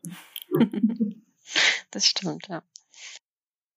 Ja, und für alle die sich jetzt interessieren, in die Welt so ein bisschen mehr einzusteigen und vielleicht, ja, in gewissem Maße ist es ja auch eine Chance, bei diesem Projekt äh, mitzumachen ähm, und darüber da so ein bisschen in die Welt reinzurutschen, könnt ihr euch natürlich auf der Website von Igamon Dog informieren. Den Link gibt's natürlich in der Beschreibung auch der Podcast-Folge. Da einfach mal reinschauen und dann werdet ihr da hinfinden. Auf Instagram seid ihr, glaube ich, auch vertreten. Ne? Da findet man euch auch unter @igamondog. Packen wir auch mit in die Beschreibung rein. Und sonst ist WDD eine gute Anlaufstelle. Also die machen, wie gesagt, eben schon gesagt, wir sind wieder alle WDD-Mitglieder, schöne Eigenwerbung. ähm, ja, das ist, da kann man total viel mitlesen. Es werden Tagungen organisiert, wenn das Ganze dann wieder möglich ist und ähm, viele ähm, Vorträge und alles. Und man kann eben genau dieses Netzwerk nutzen und die Leute einfach schauen, wer kommt denn bei mir in der Nähe, ähm, wer macht das denn eventuell, wo kann ich denn mal mitgehen, wo kann ich mir das Ganze mal angucken und ähm, sich da einfach mal einen Eindruck drüber verschaffen. das ist wahrscheinlich so der einfachste Weg. Und dann kriegt man auch ganz schnell den passenden Trainer bei sich in der Ecke an die, an die Seite gestellt und oder halt das passende Projekt muss, ja, ist wie gesagt ganz individuell zu betrachten. Und die haben auch Facebook, ich glaube Instagram nicht, aber eine Facebook-Seite auf jeden Fall, worüber ihr sie findet und eine Homepage und ähm, ja. Verlinken wir auch alles. genau. Alles. Also da findet ihr auf jeden Fall Ansprechpartner, wenn euch das Thema interessiert. Und ihr habt ja auch vorhin gesagt, wo ihr jetzt nochmal über den Verein sprecht, ähm, das ist natürlich auch keine Voraussetzung, dass ihr, dass ihr einen Hund habt äh, und bereits da aktiv mit dabei seid. Selbst wenn euch das Thema einfach nur interessiert, ähm, kann man ja auch durchaus mal beim Verein vorbeischauen und gucken, ob es einfach was für einen ist und ob man das Ganze auch einfach so unterstützen möchte, ist ja bei Vereinen immer so ein Thema.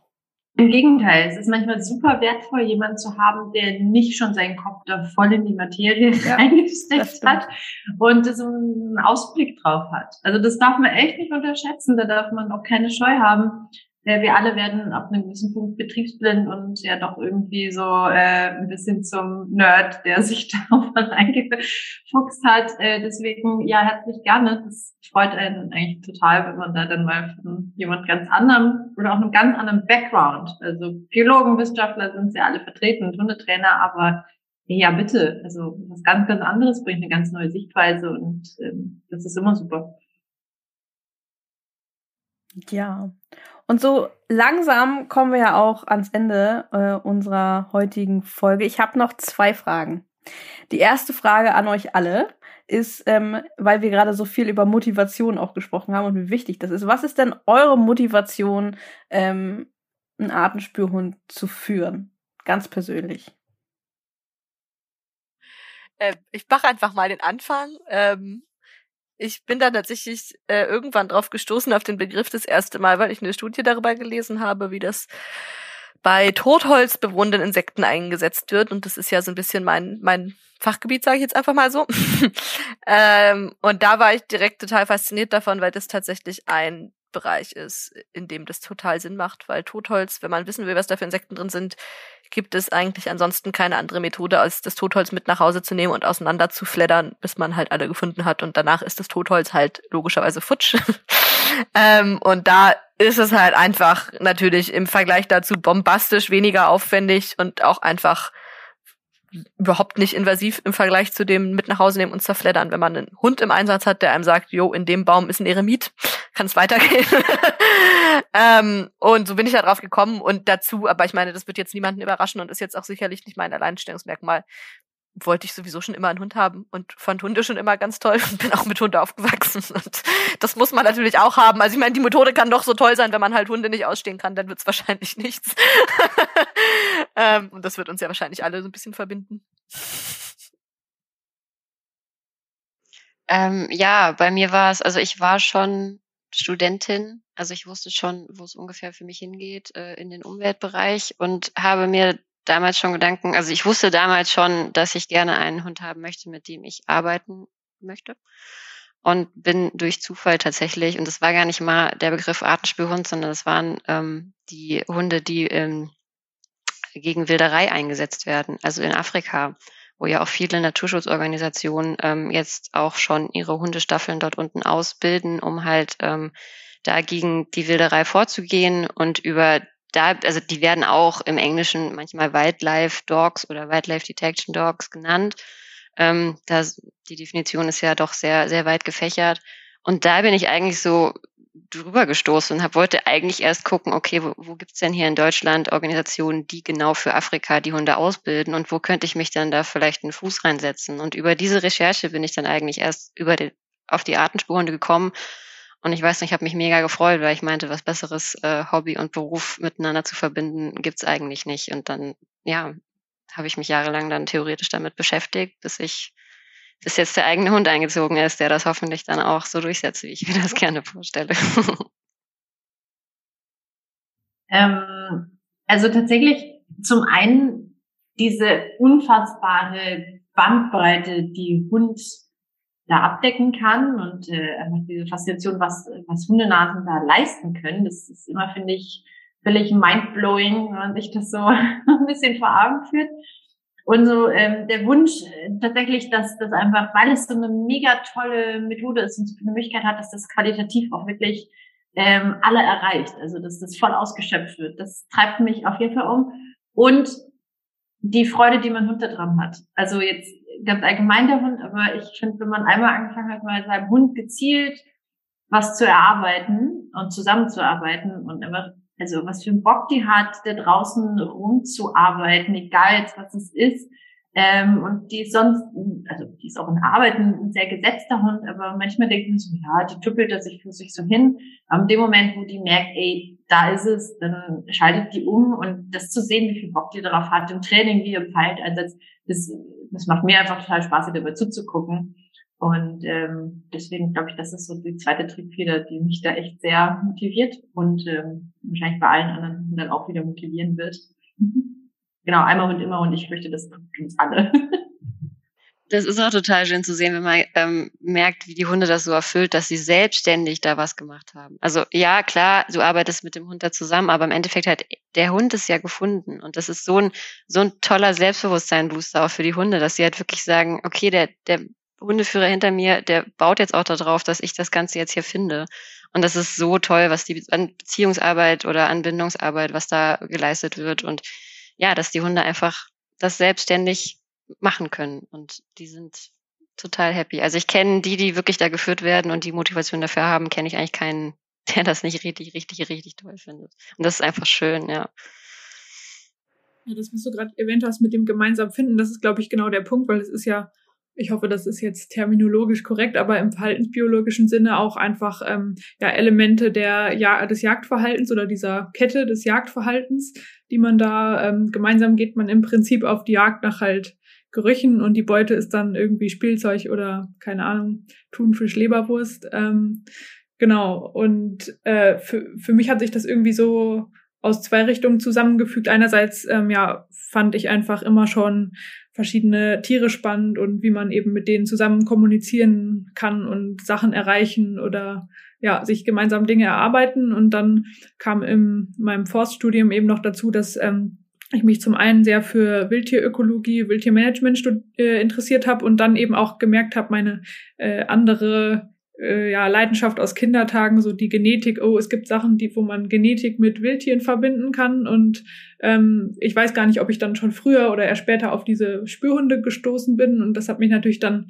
aus drei Richtungen quasi angefixt. Ähm, genau, und dann ähm, ja, habe ich eben so ein bisschen rumgegoogelt und hatte dann zuerst eben diese Ausbildung über die Pathogenspürhunde gefunden, habe gedacht, ach ja, das, da ich halte mir dadurch halt sozusagen Türen offen, auch in andere Bereiche mit anderen Zielarten. Und ähm, ich habe aber auch erstmal einen Bezug dazu durch mein Forststudium. Ich bin zwar nicht Baumsachverständige, genau, so bin ich irgendwie darauf gekommen und ähm, ja, genau, aber das, äh, ja, eigentlich kann ich euch sonst nur zustimmen mit dem, was ihr gesagt habt, was einen dabei hält, dass man eben ja, diese gemeinsame Aktion, das zu machen, da muss man dann eben natürlich auch immer abwägen, sozusagen, da stellt man sich ja so vor, dass es eben so romantisch irgendwann wird man zusammen diese Sachen suchen. Natürlich darf man auch einen Hund nicht erdrücken unter dieser Vorstellung sozusagen, dass das unbedingt so zu sein hat, aber letztendlich, ähm, genau, ja, ist das natürlich auch was, was für Hunde sehr natürlich ist, irgendwie von der Art, äh, dieses Suchen und Finden und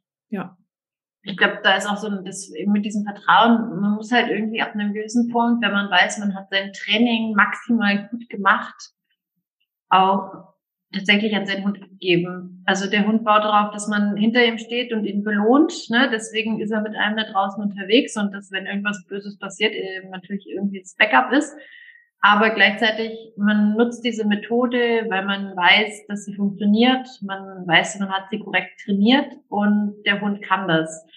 Und dieses, dieses Vertrauen dem Hund auch gegenüber mit reinzubringen, dass er da frei arbeiten kann und soll, ähm, das merkt ein Hund auch. Also ich glaube, an einem gewissen Punkt müssen wir da auch dann einfach äh, ins kalte Wasser springen und sagen, gut, das funktioniert jetzt. Ähm, und wenn mein Hund mir da was zeigt, dann glaube ich dem das auch egal wie oft sozusagen man ihn dann diesen Grasbüschel nochmal fragen lässt, weil darunter so drei kryptische Haare oder was auch immer sich verstecken, die wir halt nicht sehen. Und manchmal kann man es ja wirklich nicht sehen. Also es gibt ja auch Arten, wo wir es überhaupt nicht überprüfen können und dann muss ich das akzeptieren, muss halt beim Training dafür sorgen, dass das geht. Aber das braucht man und auch. Also dieses Wechselspiel des Vertrauens, ähm, das finde ich eigentlich auch ganz schön da drin das Vertrauen ist auch wichtig, weil Hunde überraschen einen auch immer wieder. Und gerade wenn man so ein Fach also so vom Fach ist, sag ich mal, und halt sagt, never, ever ist da was. Und dann hat der Hund, äh, ist aber sich sehr, sehr sicher und dann bist du halt,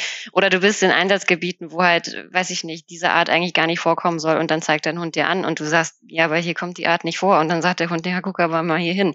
Also dementsprechend braucht man einfach dieses Vertrauen, dass man dem Hund das dann auch, ja, dass man dem sagt, okay, dann gucken wir uns das jetzt mal genauer an und ähm, dann bin ich vielleicht ein bisschen schlauer als meine mein Literaturfachwissen. Ähm, und es ist immer so. Es ist immer so, dass der Hund im Einsatz einen überrascht und dass man sagt, damit habe ich jetzt eigentlich nicht gerechnet. ja, also da ist, glaube ich, ähm, auch äh, in, im Englischen, da gibt es auch so eine Diskussion darüber, wie man ähm, sozusagen den Menschen in diesem Mensch-Hund-Team nennt, ob man den irgendwie Händler nennt, weil das ja sowas eher ist, so von wegen, der Mensch hat so diese aktive Komponente und äh, leitet den Hund ähm, irgendwie oder ich glaube zum Beispiel die Rogue Detection Dogs nennen ihre Menschen Bounder. Ähm, ehrlich gesagt äh, weiß ich gar nicht genau, wie man das übersetzen würde. Ich glaube, also ich hätte es jetzt eigentlich eher als so ja Bindungsperson oder wie auch immer übersetzt. Allerdings scheint es eigentlich irgendwas wie Schurke oder so zu bedeuten. Ähm, keine Ahnung, das Rogue bedeutet ja auch die Schurken. Wahrscheinlich, weil sie äh, ja Tierschutzhunde rekrutieren quasi. Aber ähm, genau, das ist eben auch immer, im Deutschen sagt man ja auch irgendwie Hundeführer. Und äh, ja, eigentlich macht der Hund irgendwie so viel davon. Und ähm, das versuchen die da halt auch so ein bisschen verbal abzubilden, dass äh, ja, dass eher Kollegen quasi sind. Voll, ähm, es werden voll die Kollegen und Kolleginnen und das darf man halt eben auch nicht aus dem, ne, sie arbeiten für einen. Also sie tun das nicht, also auch weil sie Bock drauf haben, aber eigentlich soll es für einen selber. Das, hm. Ja, super schöne Worte, die ihr hier zum Schluss noch losgeworden seid. ähm, jetzt sind wir wirklich so langsam am Ende. Ich fand das äh, gerade richtig schön, euch dazu zu hören. Und äh, jetzt wird's ein bisschen ja, ein bisschen sachlicher nochmal zum Schluss, nämlich wir fragen ja am Ende unserer Talkrunden immer, ob ihr noch Lese- oder Weiterbildungstipps zum Thema habt für alle, die sich jetzt sagen, boah, jetzt habt ihr mich so inspiriert, ich will tiefer ins Thema rein. Ähm, habt ihr da was? Also so deutsche Bücher, sage ich mal, wo man als Laie sich einlesen kann, gibt es tatsächlich so gut wie gar nicht. Also ich weiß, dass ähm, in dem Buch von Udo Ganzloser Hundeforschung aktuell, da gibt es ein Kapitel über Artenspürhunde tatsächlich. Ähm, sonst ist das meiste aber Fachliteratur, muss ich ehrlich sagen, oder eben Trainingsliteratur. Ähm, und auch im englischsprachigen, also es gibt ein Kinderbuch zu Artenspürhunden und ähm, ein, eine allgemeine, wo es, wo es auch um Artenspürhunde so im so ein, so ein Rundumblick geht. Aber wie gesagt, das ist eng, englische Literatur. Ähm, sonst Deutsche kennen. Das macht ja nichts. Englische so Literatur ist ja auch. Genau, ist auch. Verschreien wir hier jetzt nicht. Ähm, ja, also weiß ich nicht, das Kinderbuch zum Beispiel ist Conservation Canines, ähm, How Dogs Work for the Environment von Isabel Grock. Ähm, das ist ein ganz süßes Buch tatsächlich. Und ähm, ich weiß, dass man auch von Disney zum Beispiel gab es tatsächlich eine Doku für Kinder, wo es darum ging, wie Hunde arbeiten. Da gab es auch einmal eine ganze Folge über Artenspürhunde, hm. die total toll gemacht wurde. Ähm, kann man die auf Disney Plus gucken? Genau, auf Disney Plus kann man die gucken. Ähm, das, also wirklich, wir, ich weiß noch, wie wir alle, wir uns gegenseitig geschrieben haben, oh, hast du Disney Plus, guck dir die unbedingt an, die ist halt wirklich, die ist wirklich schön gemacht. Und ähm, dann gibt es von äh, Frank Roussel noch ähm, The Dog's Incredible Nose. Das ist halt auch so ein, so ein also ne, was, was Allgemeines, was sich schön lesen lässt, ohne dass man jetzt ähm, ständig ja, von dem einen Projekt hört oder von dem nächsten Projekt. Und ähm, dann gibt's noch einige Podcasts, wie wir ja gehört haben, die sich mit dem Thema befassen. Aber ich will jetzt nicht alles sagen. Wenn also. Es, es, es, gibt ja auch online ganz viel Literatur, also schon alleine die Websites. Ne? Also wir hatten das jetzt ja schon mehrmals gesagt. Ähm, der WDD hat eine Website, auf der man auch ganz, ganz viel finden kann. Ganz viele Veröffentlichungen. Ähm, das gibt äh, ja, YouTube-Videos dazu. Ähm, dafür reicht es eigentlich, wenn man Detection Dogs oder Artenspürhunde bei YouTube eingibt. Da findet man ganz viele Sachen. Ähm, es gibt eben jetzt gerade eine ganz aktuelle Folge aus dem Podcast Knackfrosch und Gummistiefel, den vielleicht einige kennen, wo es nochmal viel mehr ins Detail geht über die Ausbildung äh, von Artenspürhunden. Kann man sich auch gut anhören. Ähm, genau, es gibt äh, auch bei Knackfrosch und Gummistiefel ein tolles Interview mit einer unserer Trainerin, Michaela Haares, die ja Bettwanzenspürhunde führt, wo es dann darum geht, was sind denn da die Besonderheiten. Ähm, die erzählt das auch sehr, sehr schön, finde ich, und sehr unterhaltsam. Da kann man dann auch so Eindrücke bekommen. Ähm, Wiebke, wie ist denn die Website von Annegret? Die kann man ja eigentlich auch nochmal empfehlen.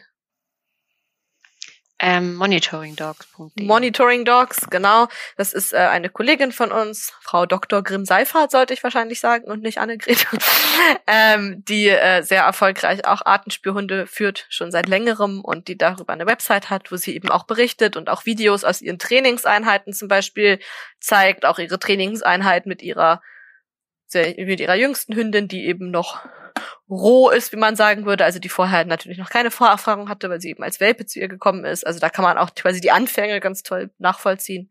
Finde ich auch sehr informativ. Und auf igamon.de haben wir zum Beispiel auch natürlich immer mal ein paar Texte und haben auch so eine kleine Literatursammlung. Kann man auch mal reingucken äh, ich habe natürlich, ich bin ja auch jemand, der so total verkopft ist und irgendwie dann total viel liest, aber mir hat es eben auch gerade die ähm, ja, Trainingstreffen zum Beispiel halt viel geholfen, wo man viele verschiedene Hundetypen auch einfach sieht, wie die ähm, mit ihren Menschen zusammenarbeiten, vielleicht sogar die gleiche Hunderasse mehrmals, aber mit anderen Menschen und natürlich auch andere Hundeindividuen. Und das würde ich behaupten, hat echt äh, ja einen Ausschlag gegeben sozusagen in meinem ja, in meinem Erfahrungswissen oder wie auch immer, dass man halt einfach ähm, ja so ganz die ganz feinen Unterschiede merkt, die der eigene Hund äh, macht und die andere Hunde machen. Letztendlich habe ich so das Gefühl, egal welche Methode man jetzt bevorzugt, ähm, ja, wird man da mehr Erfolg haben, halt, wenn man da besser drin ist, das zu lesen und ja, darauf zu reagieren und selber zu kommunizieren und so. Lea, du wolltest auch noch was sagen? Passt total gut, weil ich habe gedacht, na ja, also ich meine, genau, zum Training und so, da gibt's ja super viel. Das ist ja auch das, was man als erstes guckt. Und ansonsten gibt's eben viele Fallbeispiele. Und ich habe gedacht, ähm, was aber essentiell ist und was auch, wenn man sich ganz lange schon mit Hund beschäftigt hat, nicht immer trivial ist, ist, den Hund äh, lesen zu lernen, also die Körpersprache zu verstehen. Also man braucht keine Anzeige, wenn man seinen Hund ganz gut kennt, sieht man ihm halt schon an, sobald er einen Geruch in der Nase hat. Und deswegen hätte ich vorgeschlagen, ähm, es gibt ein wunderbares Buch, ähm, sehr dick, sehr groß, sehr umfangreich, gut bebildert. Ähm, und es nennt sich Emotionen beim Hund sehen lernen von Katja Kraus und Gabi Mauer. Das ist definitiv, wie Sie selber sagen, kein Buch, was man so abends im Bett mal eben runterliest, auch wenn es sehr, sehr spannend ist, sondern man muss sich tatsächlich ein bisschen Zeit nehmen, weil einfach die gesamte Körpersprache des Hundes irgendwie, ja, durchgegangen wird und da reden wir nicht nur von so klassischen Sachen wie Schwanzhaltung, sondern irgendwelchen kleinen Falten auf der Stirn oder Ohrhaltung und so weiter. Also wirklich äh, viel Detailwissen, sehr gut wiedergegeben. Und ähm, auch wenn man schon gefühlt immer mit Hunden sich umgeben hat, lernt man da bestimmt noch was. Oder ähm, ertappt sich einfach dabei, spätestens wenn man irgendein Kapitel gelesen hat, sobald man einen anderen Hund oder eine Hundebegegnung sieht, ähm, ganz neu die sich anzuschauen. Das wäre meine Empfehlung in die Runde. Hm, unabhängig davon, ob es jetzt ein Atemspürhund ist. Wenn man sich mit Hunden anfreundet, dann ist das ein essentielles Wissen, was einem sehr helfen kann. Von der ganz anderen Seite würde ich auch jedem, der sich für das Thema allgemein interessiert und jetzt aber noch keinen fachlichen Hintergrund hat, empfehlen, sich damit, das ist jetzt keine konkrete Literaturempfehlung, sondern eher eine Rechercheempfehlung, sich damit zu beschäftigen, was ist überhaupt Monitoring und wozu wird Monitoring verwendet und ähm, wo kommt es her, wie, wo wird das gemacht, wie wird das gemacht, ähm, und auch natürlich, wenn man jetzt schon eine bestimmte Tier- oder Pflanzenart im Kopf hat und sagt, oh, ich würde so gerne, das klingt so toll hier mit den Wölfen, ähm, dass man dann sagt, okay, ich beschäftige mich vielleicht einfach erstmal mit dem Wolf. also dann kann man, dann komme ich vielleicht auch äh, einfach, es ist vielleicht auch einfach so erstmal ganz schön, dass man dann erstmal sagt, okay, weil das hatten wir jetzt ja schon öfter, man muss sich mit einer Art erstmal auch sehr gut auskennen, bevor man überhaupt in die Richtung denken kann. Ähm, oder mit ne, jeder anderen Art, ähm, wenn man jetzt sagt, naja, da, da ist es vielleicht ganz sinnvoll, dass man sagt, okay, bevor ich mir jetzt die Fachliteratur zum Artenspürhund hole, beschäftige ich mich jetzt vielleicht erstmal mit Monitoring an sich, weil da wird einem auch schon ganz schön viel klar, was eigentlich wichtig ist und äh, worauf man achten muss. Und ich glaube, da kommt man dann auch von ganz alleine auf weit, immer weitere Literatur.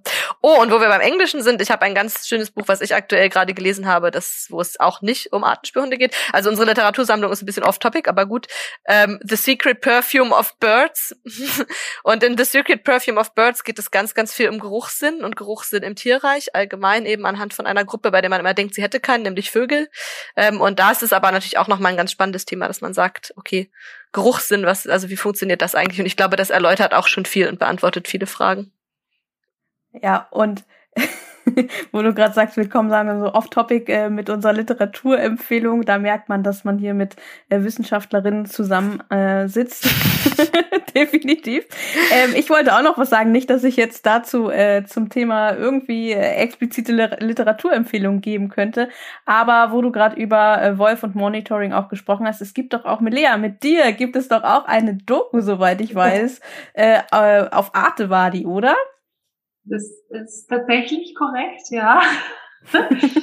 ähm, ich muss gestehen, ich kann dir den exakten Titel nicht nennen. Arte ist korrekt. Und ähm, ja, da ist unter anderem auch nicht nur Wolf-Thema, sondern es ähm, geht schon ein bisschen auch noch um andere Artenspürhunde. Also zum Beispiel ähm, Amphibienspürhunde sind Teil davon. Ähm, und ja, alles wird so ein bisschen versucht anzureißen. Ähm, ja, das kann man sich anschauen, aber ich muss gerade passen. ich kann euch den Titel nicht mehr sagen. Äh, ist schon ein bisschen her. Es wird aber tatsächlich, ähm, das hat aber auch mit Anspielung, es gibt ja immer wieder Dokus zu Wolf, aber ich, ähm, ich finde es eigentlich ganz schön, dass wir so eine weite Literaturliste haben, weil genau das ist es ja. Also es ist halt schön und gut, wenn man was äh, über die Art weiß, dann weiß ich noch nichts über den Hund. Ich muss was über den Hund wissen, weiß aber dann nicht genug über die Art. Also ich brauche diesen Mix und ich muss einen Geruchssinn verstehen oder annähernd verstehen können, um überhaupt dann in der Arbeit das vielleicht einschätzen zu können. Also man, man schneidet eben all diese Themenbereiche und ähm, deswegen finde ich die gar nicht so wahnsinnig off-topic. Nur steht nein. nicht immer im Titel überall äh, Atemspürhund drin. ja, nein, das passt auch total. Ich meine, das, das spiegelt auch äh, ganz gut wieder das, was ihr hier heute auch aufzeigen wolltet, wie vielfältig dieses Thema ist und äh, in wie viele Bereiche man denken muss, äh, wie viele Abzweigungen und so weiter. Das spiegelt das ganz, ganz gut wieder, denke ich auch, ja. Und was ja dann auch noch ganz ähnlich zu allen anderen Nasenarbeiten, Spürhundearbeiten ist, sind halt diese Sachen wie Thermik und alles Mögliche. Das sind ja Sachen, die noch dazukommen oder generell ganz unabhängig von Hunden. Wie verteilen sich Gerüche oder welche Konsistenzen von Gerüchen, welche Konzentrationen verteilen sich irgendwie wie? Also das sind ja ähm, genau so viele verwandte Bereiche, wo man sich dann ähm, irgendwie theoretisch noch informieren kann. Ähm, Genau, und äh, die Reportage, äh, die hieß Dem Wolf auf der Spur schnüffeln für den Artenschutz. Das ist eine genau, Georeportage für Arte gewesen. Und äh, die gibt's aber, soweit ich weiß, zurzeit jetzt nicht in der Mediathek, aber vielleicht ja irgendwann nochmal wieder.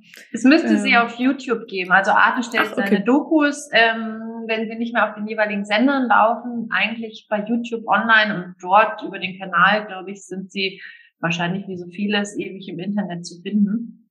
Das wäre meine Annahme, ohne das zu wissen. Ihr merkt, ähm, ja. ja, wenn ich die Recherche hierzu unserer lange, lange Literaturliste sozusagen äh, mache, werde ich da auf jeden Fall nochmal nachgucken. Und äh, ich kann insoweit auch nur sagen, diesmal lohnt es sich richtig, in die Beschreibung der Podcast-Folge rein äh, zu gucken. Am besten dann rauskopieren und gucken, was für einen relevant ist. Ähm, da kommt alles rein, da findet ihr alle Links und alle Titel und so weiter. Ja. Vielen, vielen lieben Dank für diese lange Liste und vielen, vielen lieben Dank für das lange Gespräch, dass ihr uns äh, ein Einblick in dieses so weitläufige Thema gegeben habt, über das man bestimmt jetzt noch weitere drei, vier, fünf Stunden, wahrscheinlich mehrere Tage und Wochen reden könnte. Ähm, von daher vielen, vielen lieben Dank, dass ihr euch die Zeit genommen habt, ähm, um eure Arbeit hier vorzustellen.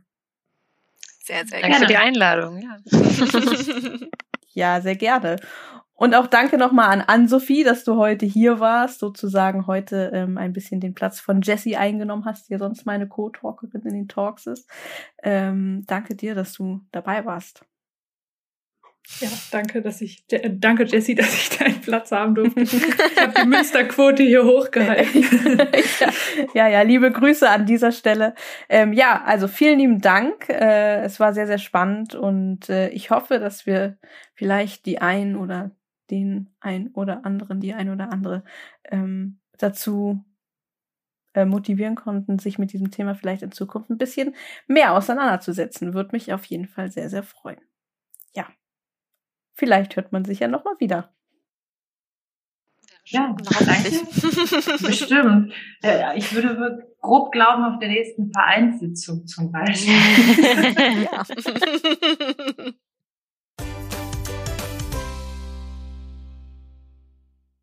Ja, wow. Wieder eine sehr, sehr lange Folge. Aber ich muss sagen, sie hat mir nicht nur bei der Aufnahme, sondern auch im Schnitt nochmal richtig Spaß gemacht. Ich habe eine Menge mitgenommen und ich muss wirklich mal überlegen, ob das Thema vielleicht in der Zukunft sogar etwas für mich ist. Wenn dir die Folge auch gefallen hat, und das vermute ich mal, wenn du tatsächlich bis hierhin gehört hast, dann freue ich mich natürlich, wenn du uns eine Bewertung dalässt, zum Beispiel auf Spotify oder Apple Podcast, da ein paar Sternchen vergibst. Aber natürlich freue ich mich auch über jegliches Feedback, das bei uns ankommt. Ob du nun die Folge weiterempfehlst, auf Instagram teilst oder uns auch eine Nachricht per PN auf unseren Social Media Kanälen zukommen lässt oder uns auch eine Mail an feedback at tadesandfriends.de schickst. Wir lesen wirklich alles und ihr glaubt gar nicht, wie sehr es mich jedes Mal freut und vor allem auch motiviert von euch zu hören. An dieser Stelle bleibt mir also auch einfach mal Danke an euch zu sagen für das regelmäßige Hören, fürs lange, lange Zuhören heute. Und ich freue mich, wenn du auch bei der nächsten Folge wieder mit dabei bist.